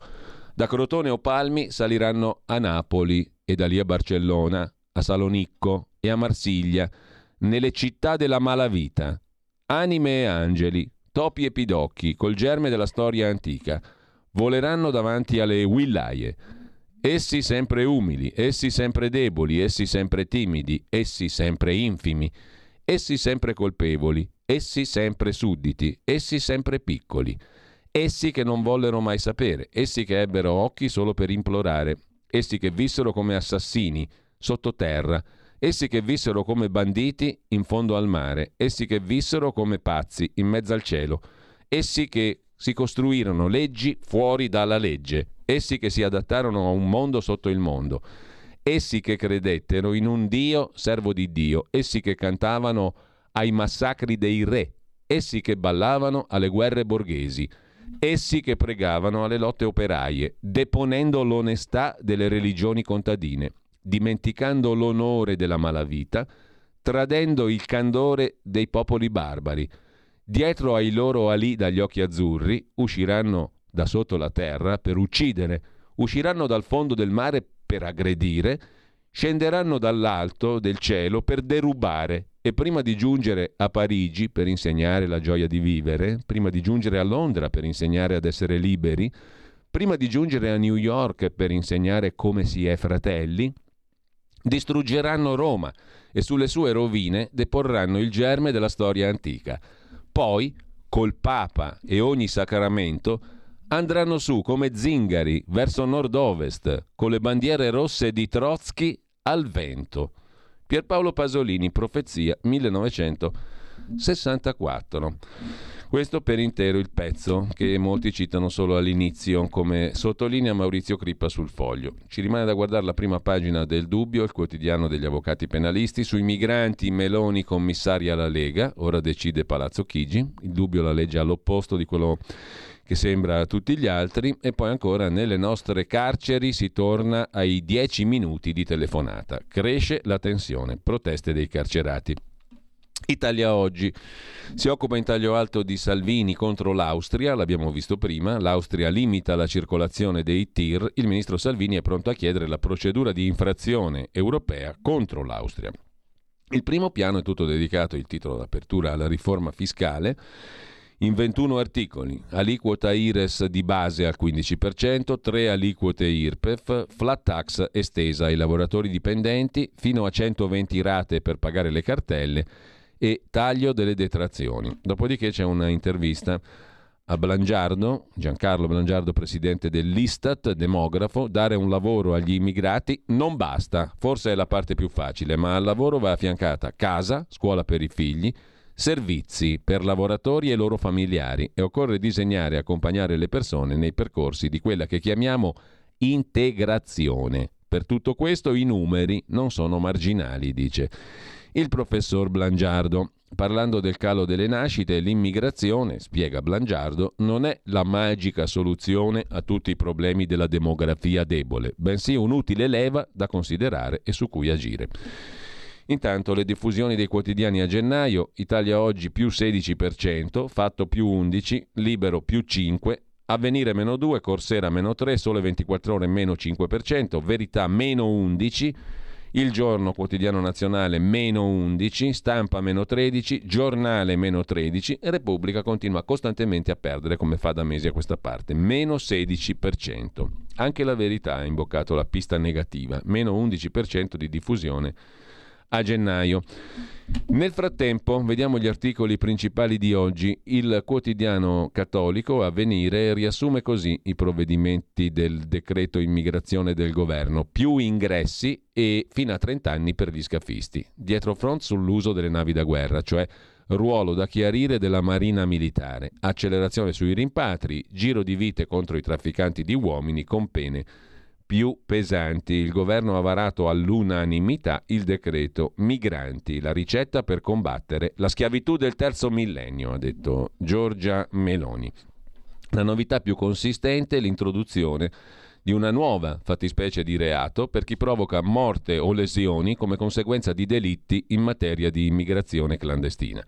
La pena in questo caso va dai 20 ai 30 anni di reclusione. Inasprite anche le pene già previste per chi promuove, organizza, finanzia, effettua trasporto di stranieri nel territorio dello Stato. Il crimine sarà perseguito anche se commesso fuori dai confini nazionali, perché è un reato universale, ha detto Meloni, del quale sono responsabili gli scafisti e anche quelli che ci sono dietro. Il metodo cambia totalmente l'approccio del governo. L'allargamento della competenza italiana, prevista dal decreto, non invade la giurisdizione di altri stati, ha detto il ministro Nordio, perché si applica in acque che non sono sotto la competenza di nessuno. C'è poi il capitolo che riguarda le persone che sono già entrate nel paese, illustrato dal ministro Piantedosi. Primo punto, semplificazione e accelerazione del nulla osta al lavoro con il quale si intende venire incontro alle esigenze di aziende e richiedenti misura alla quale viene affiancata l'estensione di un anno della durata del permesso di soggiorno in rinnovo. Al primo biennio seguirà un triennio. Si arriverà così ai cinque anni necessari per richiedere il permesso di lungo soggiornante. Tutto questo senza ridurre i controlli sul mantenimento dei requisiti. E poi il provvedimento prevede una stretta sulla protezione speciale che era stata introdotta per ovviare alla abolizione della protezione umanitaria voluta da Salvini nel 18. L'obiettivo è impedire interpretazioni che portano a un allargamento improprio della protezione per gli stranieri. Nei casi di gravi inadempimenti da parte dei gestori dei centri di accoglienza migranti, il prefetto potrà nominare un commissario per assicurare il mantenimento dei posti e poi abbiamo il decreto flussi che diventa triennale 2023-25 è l'arco di tempo che farà da base il triennio per la definizione delle quote di stranieri da ammettere per il lavoro subordinato. In via preferenziale le quote saranno assegnate ai lavoratori di stati che promuovono per i propri cittadini campagne sui rischi per l'incolumità personale derivanti dai traffici migratori irregolari. Non è chiaro se il numero di migranti ammessi verrà fissato a 100.000 unità comunque cifra inferiore rispetto alle richieste del mondo produttivo. Infine c'è un giallo, scrive Avvenire, sull'impiego dei mezzi della Marina Militare per attività di sorveglianza. In un primo momento pareva dovesse essere chiamata in causa la Marina in aiuto alle operazioni di sorveglianza, ipotesi smentita dal ministro Crosetto. Meloni ha ammesso che lo stesso ministro l'aveva proposta per poi ritirarla. Così Avvenire sintetizza. Intanto ve la dico velocemente. Già alle 8.40 bisogna combattere le migrazioni di massa. A dirlo il presidente degli imam francesi, Hassan Chalgoumi, contro l'islamismo e contro il modello francese. Se sono garantiti istruzione e lavoro, non vengono in Italia, dice il rappresentante dei musulmani d'Oltralpe. Combattiamo gli islamisti, l'immigrazione va regolamentata. Su tempi.it l'articolo del direttore Emanuele Boffi, la Guardia Costiera salva vite umane ma non fa notizia. A Lampedusa in 24 ore sono sbarcate 1500 persone, incolumi, vive. Le nostre autorità sono intervenute in soccorso di una sessantina di naufraghi. Una lettera dell'ammiraglio dell'ammiraglio Carlone, comandante generale del Corpo delle Capitanerie di Porto. Su sussidiario.net invece caos migranti dal Regno Unito al Ruanda e l'escamotage di Londra per sfidare i clandestini. La nuova legge che il Premier Sunak vuole approvare riprende un'idea di Boris Johnson, non riguarda tutti i migranti, l'obiettivo è di bloccare l'arrivo sui barchini frenare l'arrivo sui barchini di immigrati clandestini. Nel 2022 45.000 in Gran Bretagna. Il governo vuole rimediare, riprende un'idea di Boris Johnson che approva norme secondo le quali chi arriva con, mod- con, questa modalità e chiede asilo verrà trasferito in Ruanda, paese col quale la Gran Bretagna ha stipulato un accordo. Per quanto concerne l'intervista a Giancarlo Blangiardo di Alessandra Ricciardi a pagina 6 di Italia Oggi, abbiamo riassunta prima il lavoro agli stranieri non basta, dice il presidente dell'Istat, negli anni 50 la vecchia Europa aveva il 20% della popolazione mondiale, oggi è il 7%.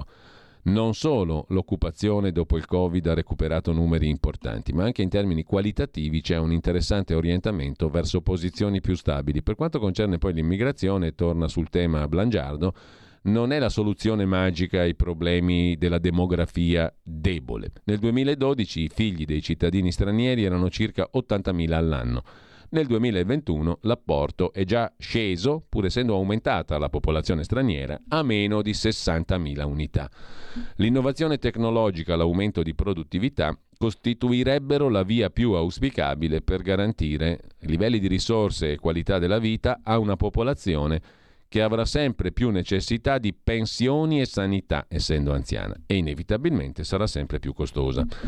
Per quanto riguarda il modello inglese di immigrazione, ne scriveva ieri, dicevamo Stefano Magni, l'abbiamo solo citato, nel Regno Unito il governo di Rishi Sunak, scrive Magni su Atlantico, quotidiano, ha demolito un mito quello secondo cui l'immigrazione è inarrestabile. La nuova legge prevede infatti che tutti gli immigrati provvisti, sprovvisti, chiedo scusa, cioè privi di documenti, saranno respinti. Tutto qui, semplicemente tutto qui. La norma avrà un effetto retroattivo. Tutti gli immigrati illegali entrati dopo il 7 marzo, data dell'annuncio pubblico, saranno passibili di espulsione. Uniche eccezioni i minorenni e coloro che versano in condizioni fisiche gravi. Gli adulti sani, se privi di documenti, non avranno diritto di chiedere asilo politico e saranno mandati prima di tutto in Ruanda, che ha già stipulato un accordo con l'allora Premier Boris Johnson nel 22 o in altri paesi terzi che concorderanno con Londra una politica di respingimenti, previa dimostrazione che siano paesi sicuri, non in guerra, in grado di assicurare i diritti fondamentali ai richiedenti asilo. L'opposizione britannica sta usando argomenti che conosciamo in Italia, invoca l'ospitalità che Londra diede ai dissidenti di tutto il mondo nel corso degli ultimi due secoli, il diritto internazionale, la Convenzione di Ginevra, ma il governo britannico sul piano giuridico non ha nulla da farsi perdonare. Agisce in armonia con la Convenzione di Ginevra e con tutte le regole internazionali. Potremmo copiarlo anche noi, ma l'applicazione in Italia sarebbe molto difficile per tre motivi. Primo, gli immigrati che arrivano da paesi sicuri come la Turchia, vedi il caso Crotone, Cutro, possono anche essere espulsi, ma quelli che giungono dalla Libia no. Molto più difficile dimostrare che un paese in guerra dal 14 sia sicuro, vale l'argomento del primo approdo. Secondo, contrariamente al Regno Unito, L'Italia fa parte dell'Unione Europea, gli altri Stati membri dell'Unione hanno tutto l'interesse che noi continuiamo ad accogliere tutti gli immigrati dal Mediterraneo.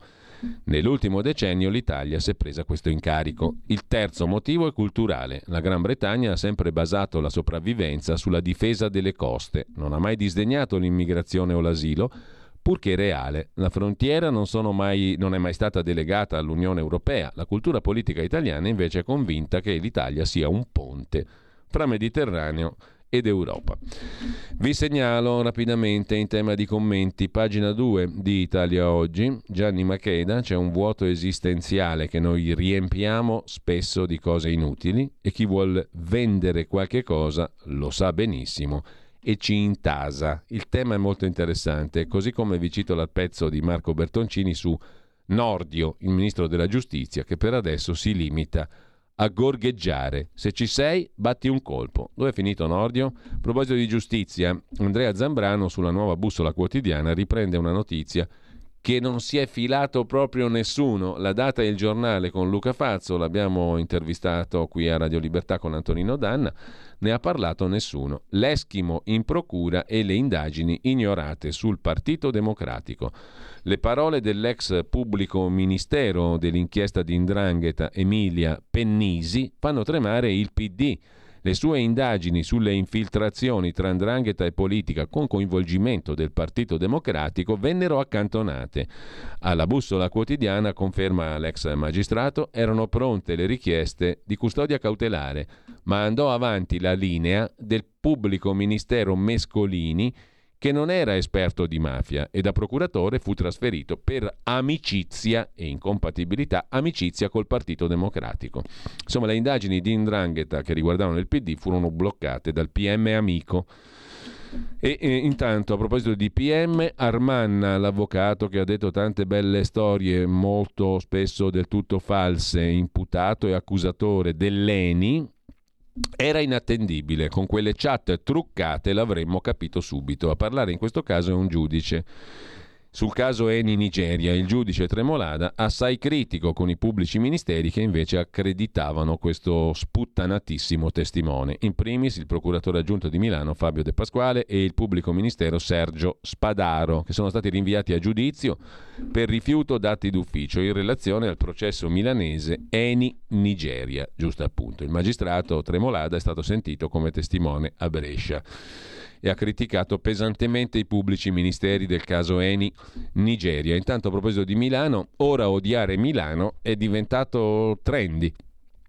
Si è rotto l'incanto, scrive Gianni Barbacetto nella rubrica Nordisti a pagina 11 del Fatto Quotidiano. Uh, lo storytelling può coprire a lungo la realtà, ma poi arriva un momento in cui l'enfasi si sgonfia e i fatti tornano a imporsi. Sta succedendo con Milano.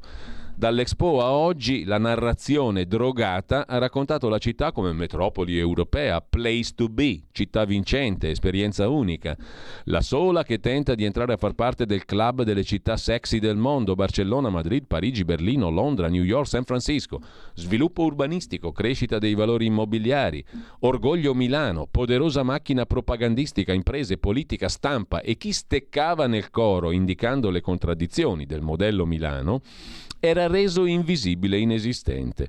Ora qualcosa si è spezzato. Un libro di Lucia Tozzi, L'invenzione di Milano, analizza la macchina della comunicazione su Milano e la smonta, confrontandola con le reali politiche urbane. Retromarcia dai quotidiani ai libri, molti si stanno accorgendo di tutti i difetti della città di Milano. Nel frattempo Domenico Cacopardo nota su Italia Oggi, andiamo dalle parti della neosegretaria del PD, tutti i media hanno scherzato quando si sbracciavano entusiasti per magnificare l'elezione di Ellie Schlein a segretaria del PD, una presa per i fondelli i cui destinatari erano loro. È emerso ieri, infatti, che completati i calcoli, Ellie Schlein non ha la maggioranza nell'Assemblea nazionale, l'organo che ha sostituito il vecchio, potente, decisivo Comitato Centrale del PC è dunque questa di Schlein una vittoria mutilata? E lei una specie di barone di Munchausen in salsa moderna? Non è detto, basta ricordare cosa riuscirono a fare Craxi e D'Alema. Ora la situazione dell'Assemblea nazionale del PD dimostra il vecchio, reazionario, adusato detto di Giuseppe Tomasi di Lampedusa. Bisogna cambiare tutto affinché nulla cambi, scrive.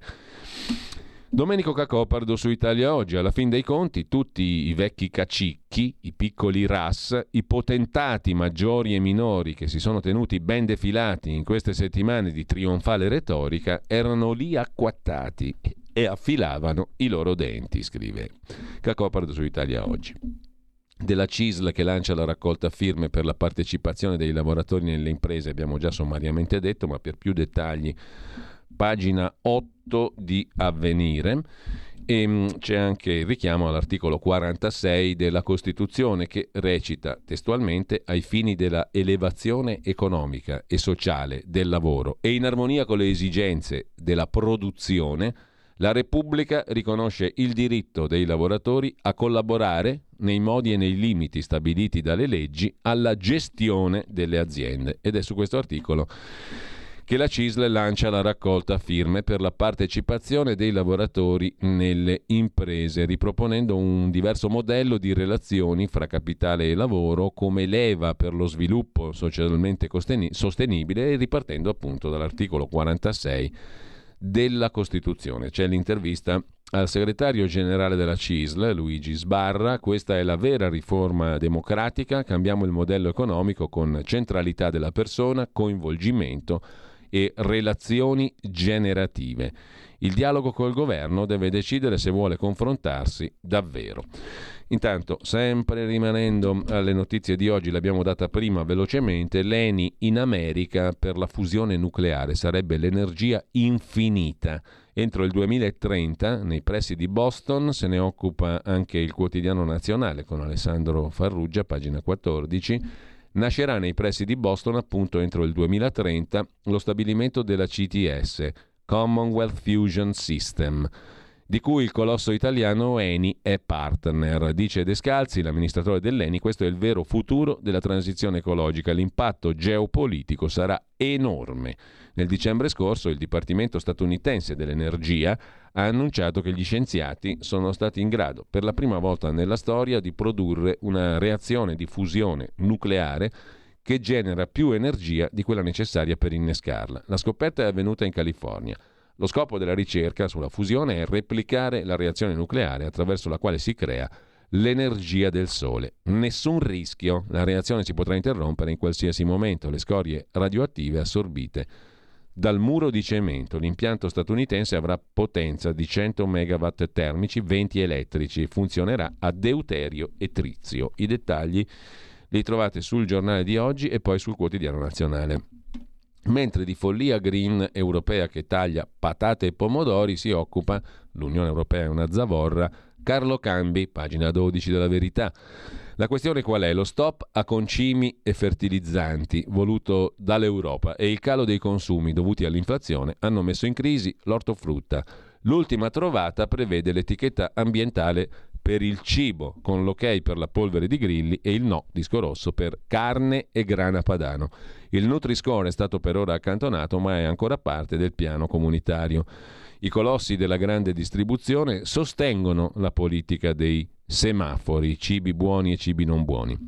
Per la pagina degli esteri, invece, Germania non prona agli Stati Uniti, è il racconto che fa su Italia Oggi Roberto Giardina da Berlino lo ha detto il Premier Scholz, ma è una politica che dura fin dal tempo di Willy Brandt, ricorda Giardina. La Germania è contraria all'invio delle armi senza limiti all'Ucraina. Non siamo vassalli degli Stati Uniti, si è difeso a parole, Olaf Scholz in un incontro martedì con gli abitanti di Cottbus. Sono stati ammessi nella sala in 150 hanno conquistato il diritto di porre al cancelliere tedesco tutte le domande che volevano. Una prova coraggiosa per Scholz che al momento sta continuando a calare nel gradimento degli elettori, scrive Giardina. Sul giornale invece, sempre per la pagina degli esteri, la Polonia in rivolta contro lo sfregio a Papa Carol Wojtyla, Giovanni Paolo II. Il nostro Papa Santo non coprì gli abusi.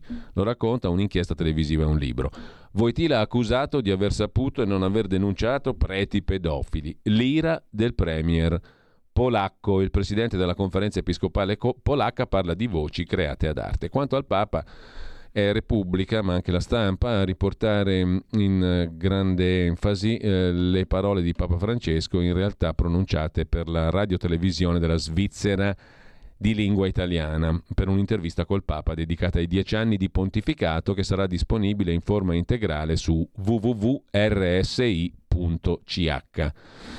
a partire da domenica sera. Se la stanchezza mi annebbierà, darò le dimissioni. Sono vecchio, la malattia al ginocchio, umiliazione fisica. Stare in carrozzina un po' mi faceva vergogna. Putin sa che voglio incontrarlo, ma ci sono interessi imperiali non solo in Russia che lo impediscono, dice Papa Francesco tra le varie cose. L'ultima volta che ho visto Benedetto XVI Ratzinger era a Natale, parlava basso basso, gli chiedevo pareri, era un saggio. Durante il lockdown in piazza San Pietro deserta ho sentito il Signore, ci ha fatto capire la tragedia, così Repubblica riassume. Intanto arrestata a Hong Kong Elizabeth Tang, moglie cattolica di Lee Cheuk-yan, la sindacalista cattolica, lo racconta Leone Grotti su tempi.it, sempre molto attenta a tempi a queste questioni. La sindacalista cattolica vive dal 2021 in Gran Bretagna era tornata a Hong Kong per fare visita al marito in carcere. È stata arrestata anche lei. Tang, che aveva scritto l'anno scorso per Tempi, è accusata di essere collusa con forze straniere. Viva la Cina! Mentre su avanti.it il pezzo di Giuseppe Russo sulla Georgia, il guinzaglio dell'Occidente si stringe su Tbilisi. Il faro della libertà brilla sulla capitale della Georgia, ultimo avamposto della civiltà nel remoto Caucaso.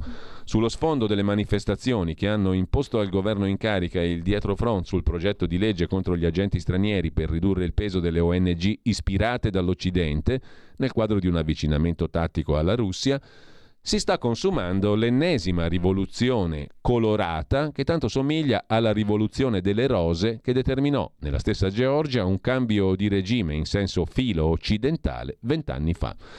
Il pezzo lo trovate in home page su avanti.it. Vi segnalo ancora dalla stampa di Torino, pagina 31, l'analisi dell'anzianissimo Noam Chomsky, filosofo linguista, per molti un mito, teorico della grammatica generativo-trasformazionale, ma anche analista politico, sull'intelligenza artificiale. Chat GPT, dice Chomsky, è un grande abbaglio, soltanto la mente umana sa pensare. L'intelligenza artificiale è uno strumento limitato, le macchine possono solo imitarci e rispondere agli ordini per ora, aggiunge qualcun altro, mentre dal Covid all'intelligenza artificiale, il pezzo molto stimolante come sempre di Marco Ugo Barsotti su Atlantico Quotidiano, le frontiere della farmaceutica viste da Sergio Dompè, Chief Executive Officer dell'azienda, la Dompè, leader della farmaceutica italiana. Il progetto Exascalate, supercomputer per abbattere tempi e costi della sperimentazione farmaceutica. È stato giusto durante la pandemia lanciare vaste campagne di vaccinazioni con farmaci di nuove generazioni? Perché si è creato scetticismo e teorie cospirazioniste? Il nostro paese ha un ruolo in questo mondo di farmaci ad altissima tecnologia, da cui parte la versione di Dompè, Dompè Farmaceutici di Milano, Sergio Dompè. Molto bello il pezzo di Barsotti su Atlantico Quotidiano. Infine, in tema di intelligenza artificiale, la domanda che si pone Giancarlo Elia Valori nel suo ultimo libro Cyberspazio, intelligenza artificiale tra Occidente ed Oriente, edito da Rubettino, la valorosa casa editrice calabrese. E se l'intelligenza artificiale eliminasse l'uomo per salvare l'ambiente? Il libro di Valori ruota attorno a questo apparente paradosso. Qui Parlamento. E io do il benvenuto e il buongiorno, come vi ho annunciato prima, per la nostra rubrica in collaborazione con il gruppo della Lega alla Camera a Stefano Candiani, capogruppo della Lega appunto in Commissione Politiche mh, dell'Unione Europea. Buongiorno e mh, grazie intanto. Buona giornata, buona giornata Giulio e buona giornata a tutti gli ascoltatori. Allora, abbiamo non moltissimo tempo, ma avremmo una quantità di argomenti che potremmo stare tutta la mattina a parlare. Intanto partiamo da alcuni temi di attualità. Uh, si è parlato di case green, si è parlato di stop ai motori benzina e diesel. Uh, tu poi hai affrontato anche il capitolo del regolamento Euro 7, cioè il fatto che sempre l'Unione Europea vorrebbe imporre nuovi limiti di emissioni inquinanti alle automobili, no? ma eh, fatto inedito, eh, la prima volta in dieci anni, tu lo hai sottolineato, la Camera ha detto no, ha dato parere contrario a una bozza di regolamento europeo in questo senso. Se poi vogliamo essere enciclopedici, le butto là tutte, poi ti lascio subito la parola Stefano. Sì, certo. Allora, oggi abbiamo notizia, ne parla qualche giornale, abbiamo appena finito la rassegna stampa, del fatto che l'Unione Europea mette ancora sotto schiaffo l'Italia sul tema dei migranti, le regole del Trattato di Dublino.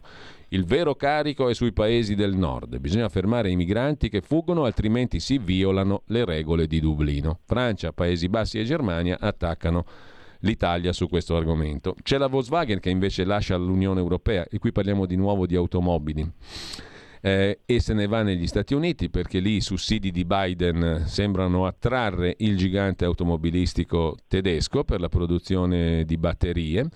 E poi c'è l'Europa che dice che le regole sugli aiuti di Stato alle imprese possono essere tenute un po' più blande fino al 2025. Il tema delle concessioni balneari, il Consiglio di Stato ha bocciato la proroga al 2024 decisa dall'Italia, chiuderebbe il nostro quadro. Ne abbiamo già fin troppo perché abbiamo già tanti argomenti. Insomma, cos'è che unisce tutte queste questioni? For, ti faccio una domanda sintetica, poi ti lascio tutto lo spazio per affrontare i vari capitoli, compreso il fatto che Ma quelle che avete affrontato. La sintesi è che ci, nella, si, si, comincia a fare sintesi. le pulci diciamo, alle cose irrazionali che vengono dall'Europa o si va dietro come i pecoroni? No, si comincia a fare le pulci, ma soprattutto si guarda un aspetto che è quello eh, del, del buon senso delle norme. Cioè, molto spesso abbiamo subito una normativa europea, ma anche a livello nazionale, quando è stato al governo il PD, e l'abbiamo sperimentato governandoci insieme in quel periodo obbligatorio, diciamo così, per dare una, una risposta alla crisi economica e alla pandemia. Cioè, se le regole fatte non hanno buon senso, inevitabilmente cozzano poi con la realtà. Cioè quello che stiamo riscontrando oggi e su cui ci stiamo ovviamente battendo in maniera anche, devo dire, con, con qualche soddisfazione, come già sottolineato prima, è, è, è rispetto a regole che sono state imposte su base squisitamente ideologica, perdendo di vista poi la reale capacità di realizzare, di seguire queste regole. Sarò più esplicito.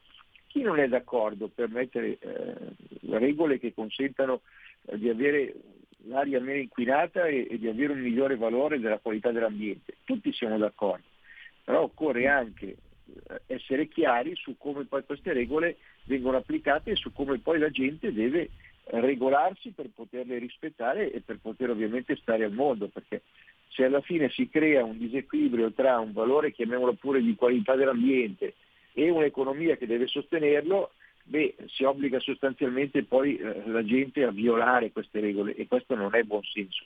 Anzi, si produce l'effetto contrario, il rigetto. Nel caso specifico, apro parentesi, è molto curiosa l'accelerazione tra l'altro da parte dell'Unione Europea da parte della, del Parlamento europeo nell'andare in questa direzione che stiamo dicendo, quindi una, una, direzione molto spinta ideologicamente sull'ambiente, nella fase finale del proprio mandato.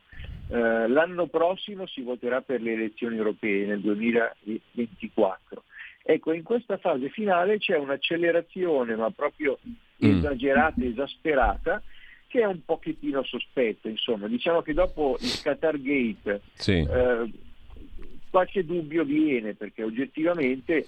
Eh, tu hai adombrato anche un prossimo China Gate. Ma guarda, su questo onestamente, cioè, se siamo parlamentari siamo lì anche per dire le cose che magari qualcuno può avere dei problemi a dire rappresentando però un interesse generale. Cioè, mm.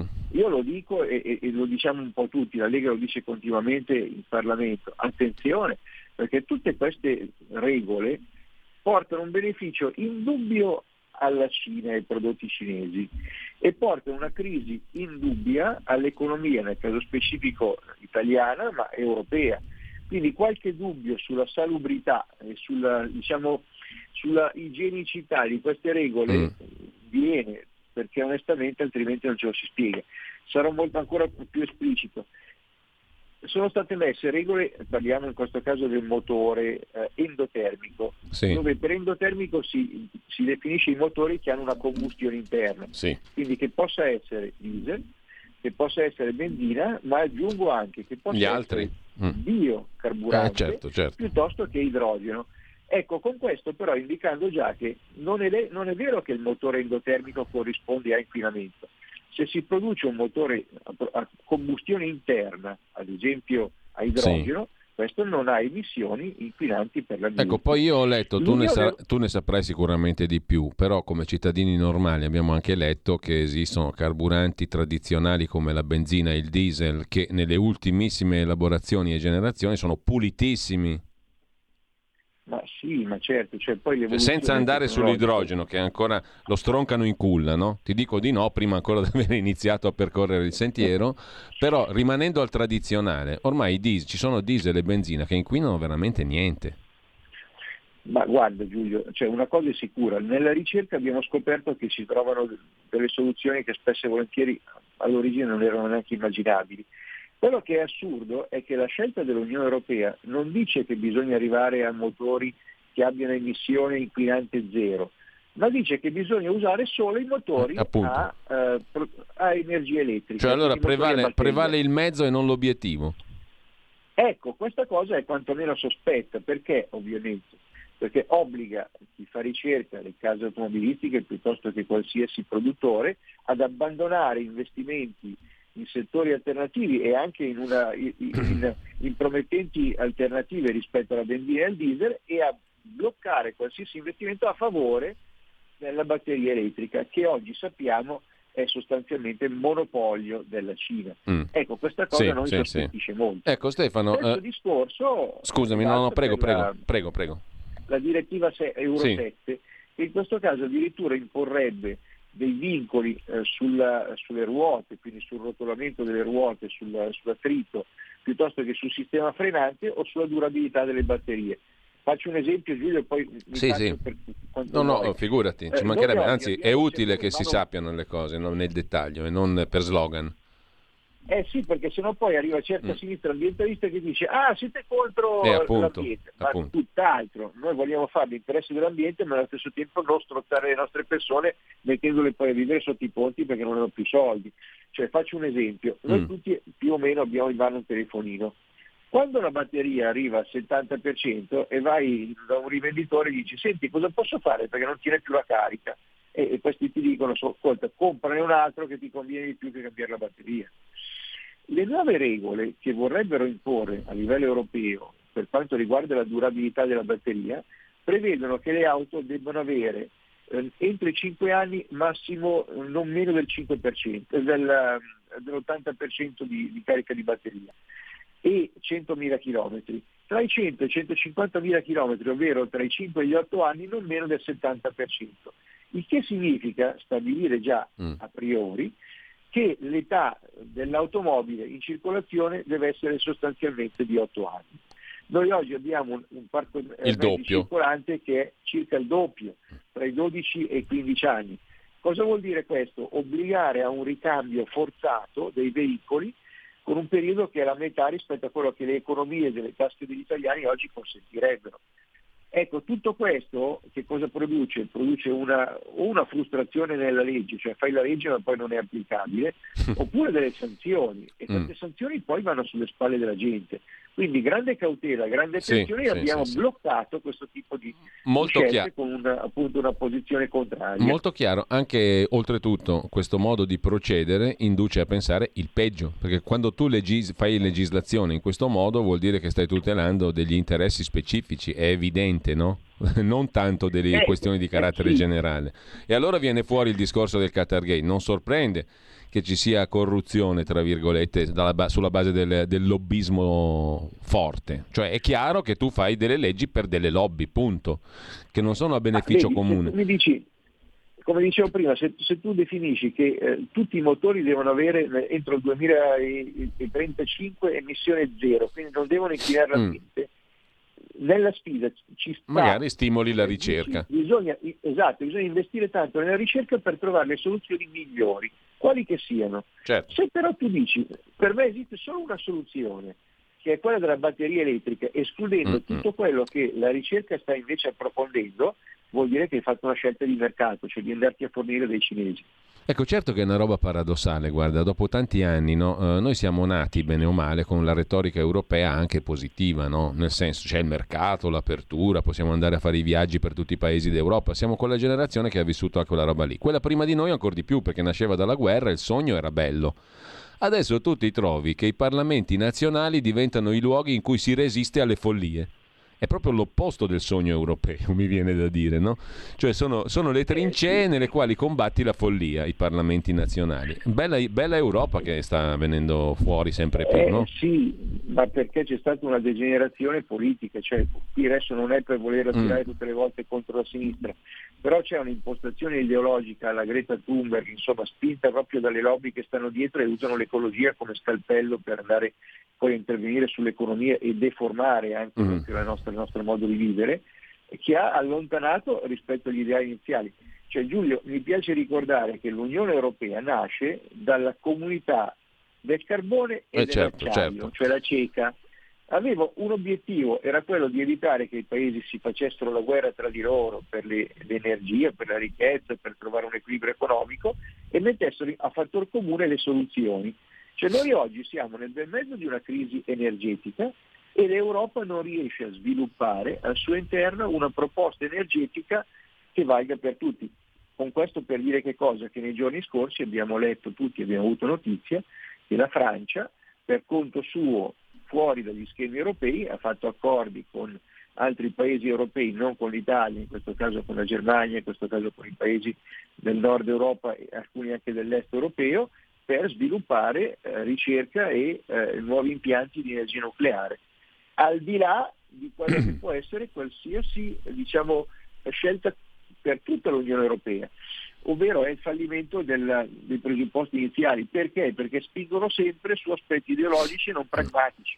Cioè, eh, qui è questione proprio di capirsi sui metodi. Eh, certo. Questi alla fine pensano di, di poter deformare eh, il modo di vivere delle persone, ma so, solo su questioni ideologiche, non per dare un migliore assetto alla, alla, all'economia e alla vita delle persone. E ecco. su questo noi non siamo d'accordo. Per chiudere la nostra conversazione, certo, io dicevo ne potremo parlare tantissimo, potremo sentire anche le opinioni di chi ci ascolta, lo faremo in futuro, però per chiudere questa rubrica eh, vorrei chiederti qual è tra le questioni di cui abbiamo parlato, alle quali abbiamo accennato, anche quella più mh, mm, rischiosa, tra virgolette, per noi.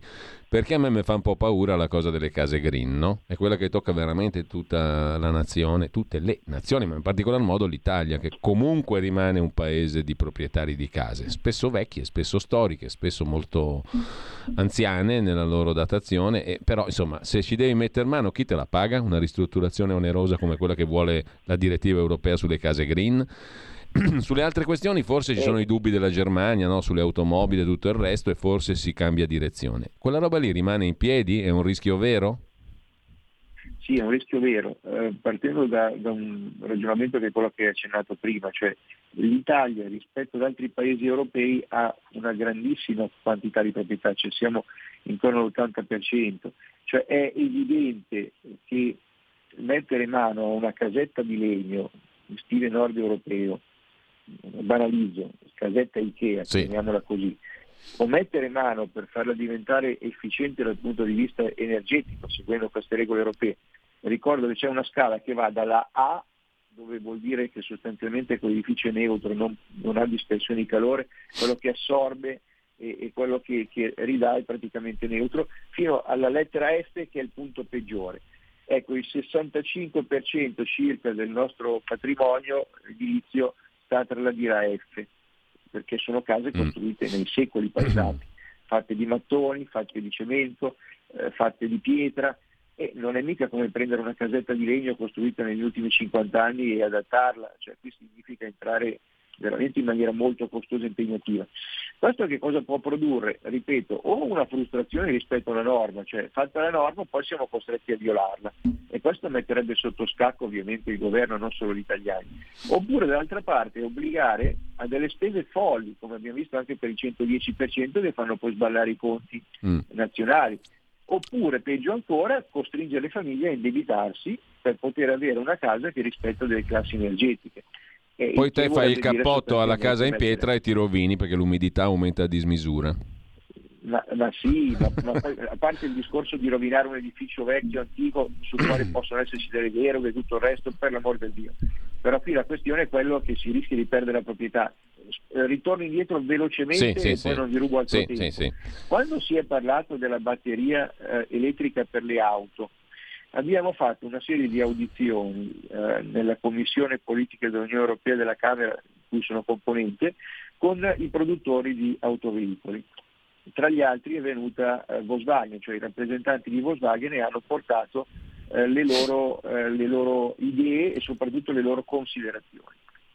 Questi hanno scritto nero su bianco che, stando alle leggi europee attuali, eh, la eh, scelta di Volkswagen è eh, irreversibilmente posizionata sì. sull'elettrico. Allora la mia domanda, eh, appunto come prima, eh, si rivolge sulla durabilità del parco mezzi. Quando eh, faccio notare che si, si, scende drasticamente a 8 anni, dall'altra parte, in maniera molto garbata, viene fatto notare che il modello di proprietà del mezzo a cui noi oggi siamo abituati è un modello destinato a declinare ovvero eh, entrare nell'idea di un affitto a lungo termine, ovvero di un leasing, cioè tu non sei più proprietario della macchina, ma te l'affittano e quando la macchina scende di, eh, di qualità viene cambiata, come il telefonino. Sì. Attenzione gente, perché questo vuol dire che si vuole sostenere un meccanismo finanziario. Attenzione gente, perché se lo stesso principio lo si dovesse applicare sulla casa, vuol dire sostanzialmente che gli italiani non dovranno più essere proprietari della casa ma dovranno entrare in affitto. Cioè, eh questi concetti tipicamente nord europei, tipicamente basati sulla finanza, chiamiamola anche creativa, speculativa, a me fanno un po' paura perché vuol dire togliere delle certezze, delle sicurezze. Eh, quando una persona perde il posto di lavoro ma ha la sua casa, magari ereditata dai genitori e dal nonno, ha comunque un punto di riferimento. Se una persona perde il posto di lavoro e deve pagare l'affitto, ecco, ci siamo capiti su che scenari certo. ci avventuriamo. Certo, allora io ti ringrazio per questa interessantissima conversazione, grazie mm, a, a Stefano Candiani, mm, deputato della Lega e capogruppo in Commissione Politiche dell'Unione Europea. Una bella frontiera interessante, avremo modo di risentirci. Grazie Stefano, buona fine settimana. Grazie a tutti voi e a presto. Qui Parlamento. Un nuovo modo per sostenere la tua radio. Visita radiolibertà.net. Ti basta un clic e potrai versare il tuo contributo volontario direttamente online. Potrai donare con ogni tipo di carta di credito, anche prepagata. Ti aspettiamo online su radiolibertà.net. Sostieni la tua radio con il tuo contributo volontario. Radio Libertà. La tua radio. Diamo voce alla nostra gente. Il sussidiario.net per non andare a scuola dai cattivi maestri. Siamo scivolati un po' in là con i minuti, ma abbiamo con noi Alessandro Cappello, coordinatore editoriale di ilsussidiario.net, per approfondire in particolare due articoli che sono comparsi su questa testata che serve per approfondire i fatti del giorno. Buongiorno Alessandro, grazie. Naturalmente buongiorno a chi ci ascolta. Allora, abbiamo due begli argomenti questa mattina, come sempre del resto di discussione, come sempre credo, eh, un po' immodestamente, che in questa rubrica ci divertiamo ad affrontare, ad approfondire appunto un po' di questioni delle quali ci occupiamo anche in rassegna stampa. Intanto, la prima, voi avete fatto un po' il punto sul sussidiario l'altro giorno, proprio ieri anzi, sulla popolarità eh, così dei vari partiti politici. I sondaggi valgono quel che valgono, però indubitabilmente danno conto anche mm, delle tendenze che si muovono in superficie, sott'acqua a volte e comunque danno un'idea di fondo. No? Allora, che cosa ci racconta questo sondaggio politico EMG del quale ha parlato mm, il sussidiario?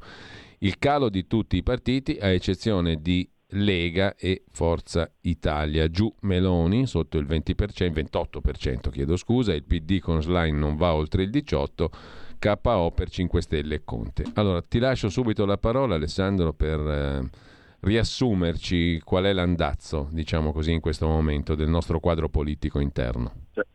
Certo, tu hai, hai già dato i numeri importanti di questo sondaggio fatto da Euromedia Research nel 6 marzo e eh, questo sondaggio dice, come appunto hai appena detto tu, che calano tutti i partiti principali.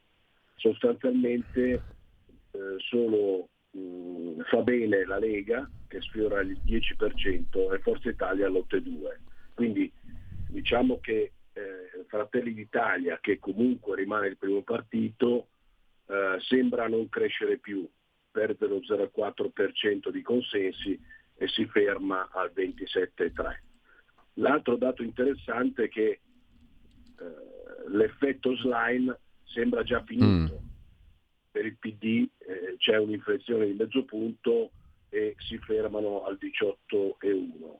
Altrettanto c'è questa inflessione del Movimento 5 Stelle che perde lo 0,4 e appunto si attesta al 16, 16,2. Quindi sostanzialmente eh, la cosa interessante è che eh, eh, la Lega e Forza Italia crescono entrambi nei consensi, addirittura la Lega sfiora il 10%. Certo è curioso l'andamento di Forza Italia, è data per defunta da tutti, è sempre lì comunque.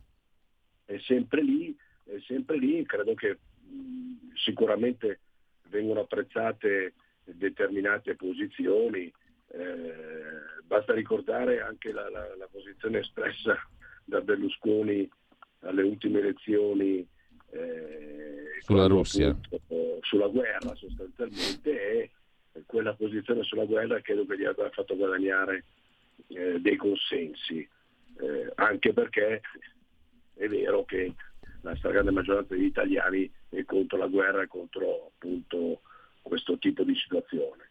L'altra cosa interessante appunto sì. è, è, è, la Lega che eh, di fatto eh, come dire, già nelle elezioni regionali in Lombardia uh, ha visto il, un cambiamento repentino uh, in positivo dei suoi consensi e questo viene confermato. Quindi l'elettorato credo apprezzi molto questa politica del fare.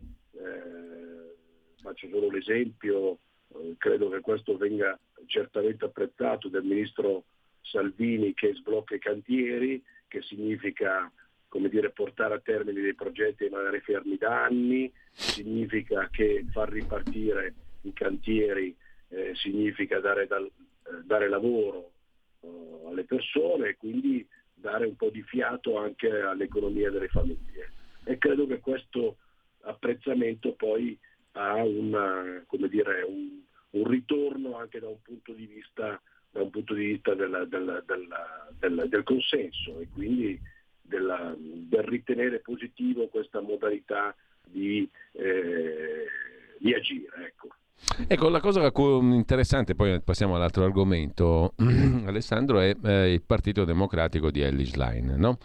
Che è una creatura, diciamo, politica abbastanza strana, perché il segretario del partito, cioè la Schlein, in realtà non è stata espressa dagli organi del partito. Il tutto si sta riverberando anche nell'Assemblea nazionale del PD, dove la Schlein non ha la maggioranza. Questo non pregiudica niente perché, come ricorda un osservatore di lungo corso, un esperto diciamo, dei palazzi della politica come Domenico Cacopardo su Italia Oggi, l'abbiamo appena citato, questo non significa nulla perché anche Craxi e D'Alema da posizione di minoranza manovrarono egregiamente il partito. Però il punto di domanda è se la Schlein sia a quell'altezza lì, il che è lecito diciamo, domandarselo, ovviamente naturalmente senza dispregio alcuno nei confronti del suo ruolo e via dicendo. Però insomma eh, non è facile governare un partito che ti ha votato contro. Assolutamente, io credo che ci sia da questo punto di vista eh, come dire, l'urgenza anche per chi fa le primarie di andare a definire bene eh, tutto questo processo come dire, di partecipazione democratica, perché eh, credo che molti iscritti al PD eh, che quindi pagano le quote annuali al partito, che eh, tengono vivo il, il partito a livello ter- territoriale, credo che tutte queste persone hanno dire, mostrato uh, abbastanza rabbia nel fatto che poi eh, è stato sovvertito diciamo, l'esito elettorale eh, attraverso poi appunto il voto del gazebo, cioè il, gli iscritti hanno votato Bonaccini, hanno fatto vincere in modo anche importante dal punto di vista percentuale Bonaccini e poi il voto aperto a chiunque eh, ai gazebo ha sovvertito eh, diciamo, il responso eh, iniziale. Quindi da questo punto di vista eh, l'iscritto al PD si chiede eh, se è così importante poi sua, dire, il suo ruolo, se poi chiunque può andare a votare e eh, appunto andare su un, vers- su un, obiettivo diverso rispetto a, a quello che emerge da chi sostiene e rende vivo il partito.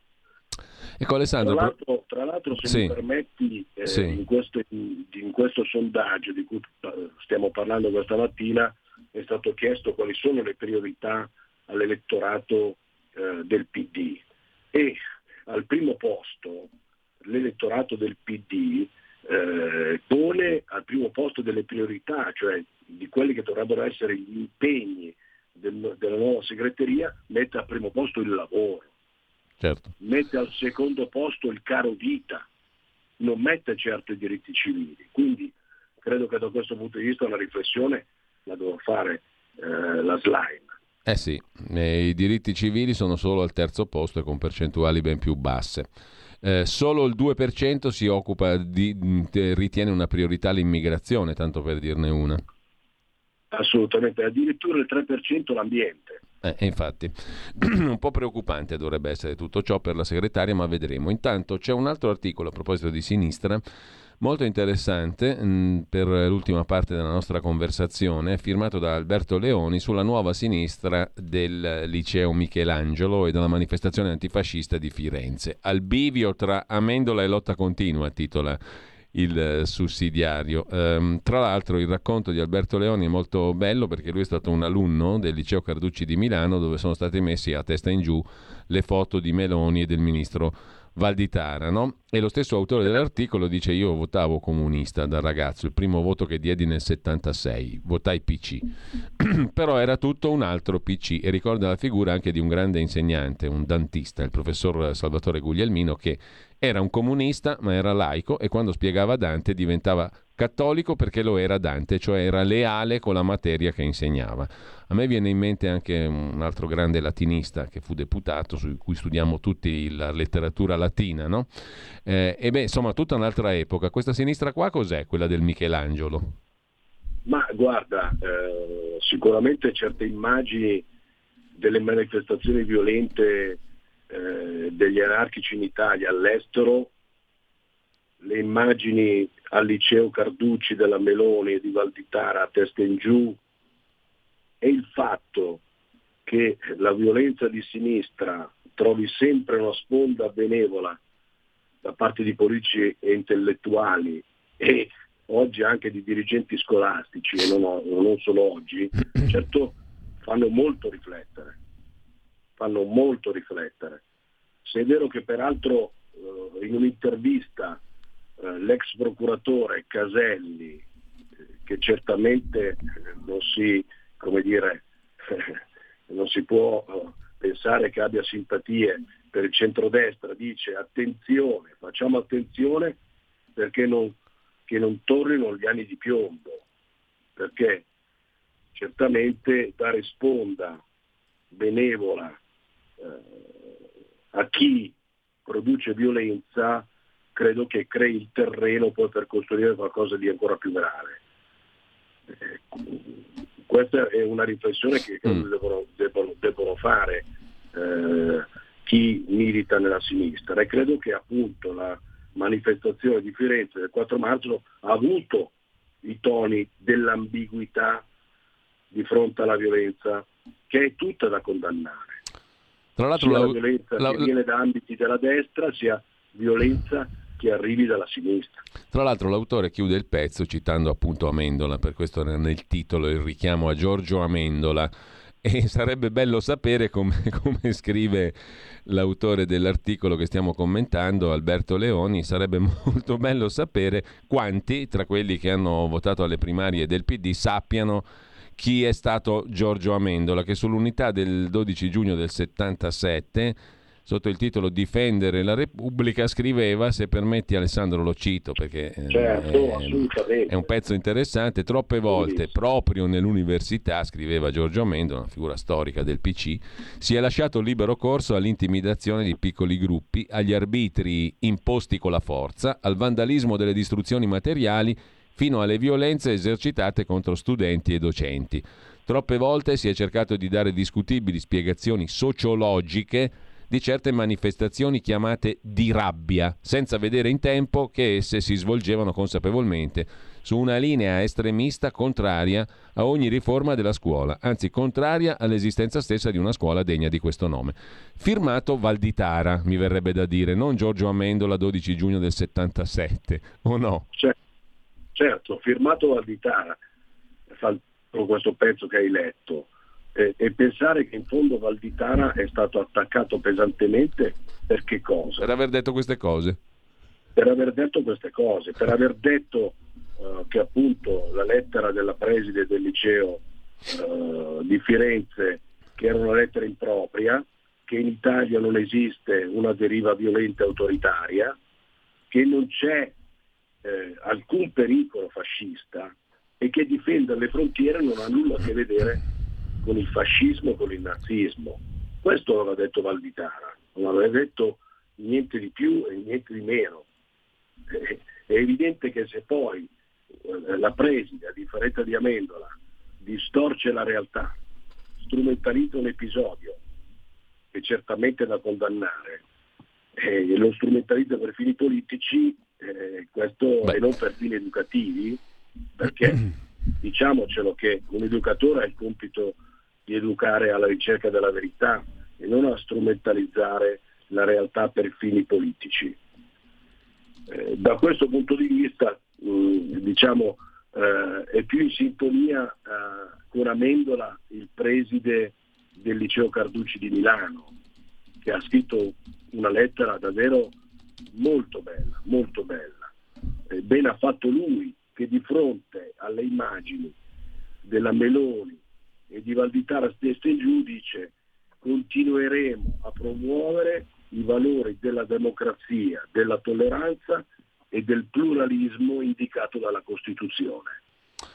Bene, allora era Concetto Marchesi, il um, parlamentare del PC e um, letterato storico della letteratura latina sulla quale hanno studiato in tanti, io compreso. Mm, questo la dice lunga su, per due profili, sulla qualità di una certa cultura di sinistra dell'epoca, ma anche sulla qualità della cultura imposta a tutti noi che non per forza dovevamo essere di sinistra. Comunque, al di là di questo io ringrazio Alessandro Cappello, coordinatore editoriale di ilsussidiario.net Grazie Alessandro, buona fine di settimana Grazie anche a te. Ci risentiamo settimana prossima. Intanto non perdete, oltre la pagina di Pierluigi Pellegrin, si parla di Iacovitti alle 10.40 con Edgardo Colabelli, fondatore Iacovitti Club della Casa Museo di Benito Iacovitti e non perdete alle 11.05 la chiacchierata con il poeta, giornalista, scrittore, saggista Davide Rondoni che ha osato criticare niente po' di meno che Maurizio Costanzo nel 2006 Mal gliene incolse, ma ha capito tante cose su come funziona la fabbrica del consenso. Alle 11.05 Davide Rondoni e poi Marco Di Tillo, autore di Un giallo, I gialli del venerdì, con la collaborazione imprescindibile di Patrizia Gallini, Fratelli Frilli Editori. Buon ascolto. Avete ascoltato la rassegna stampa.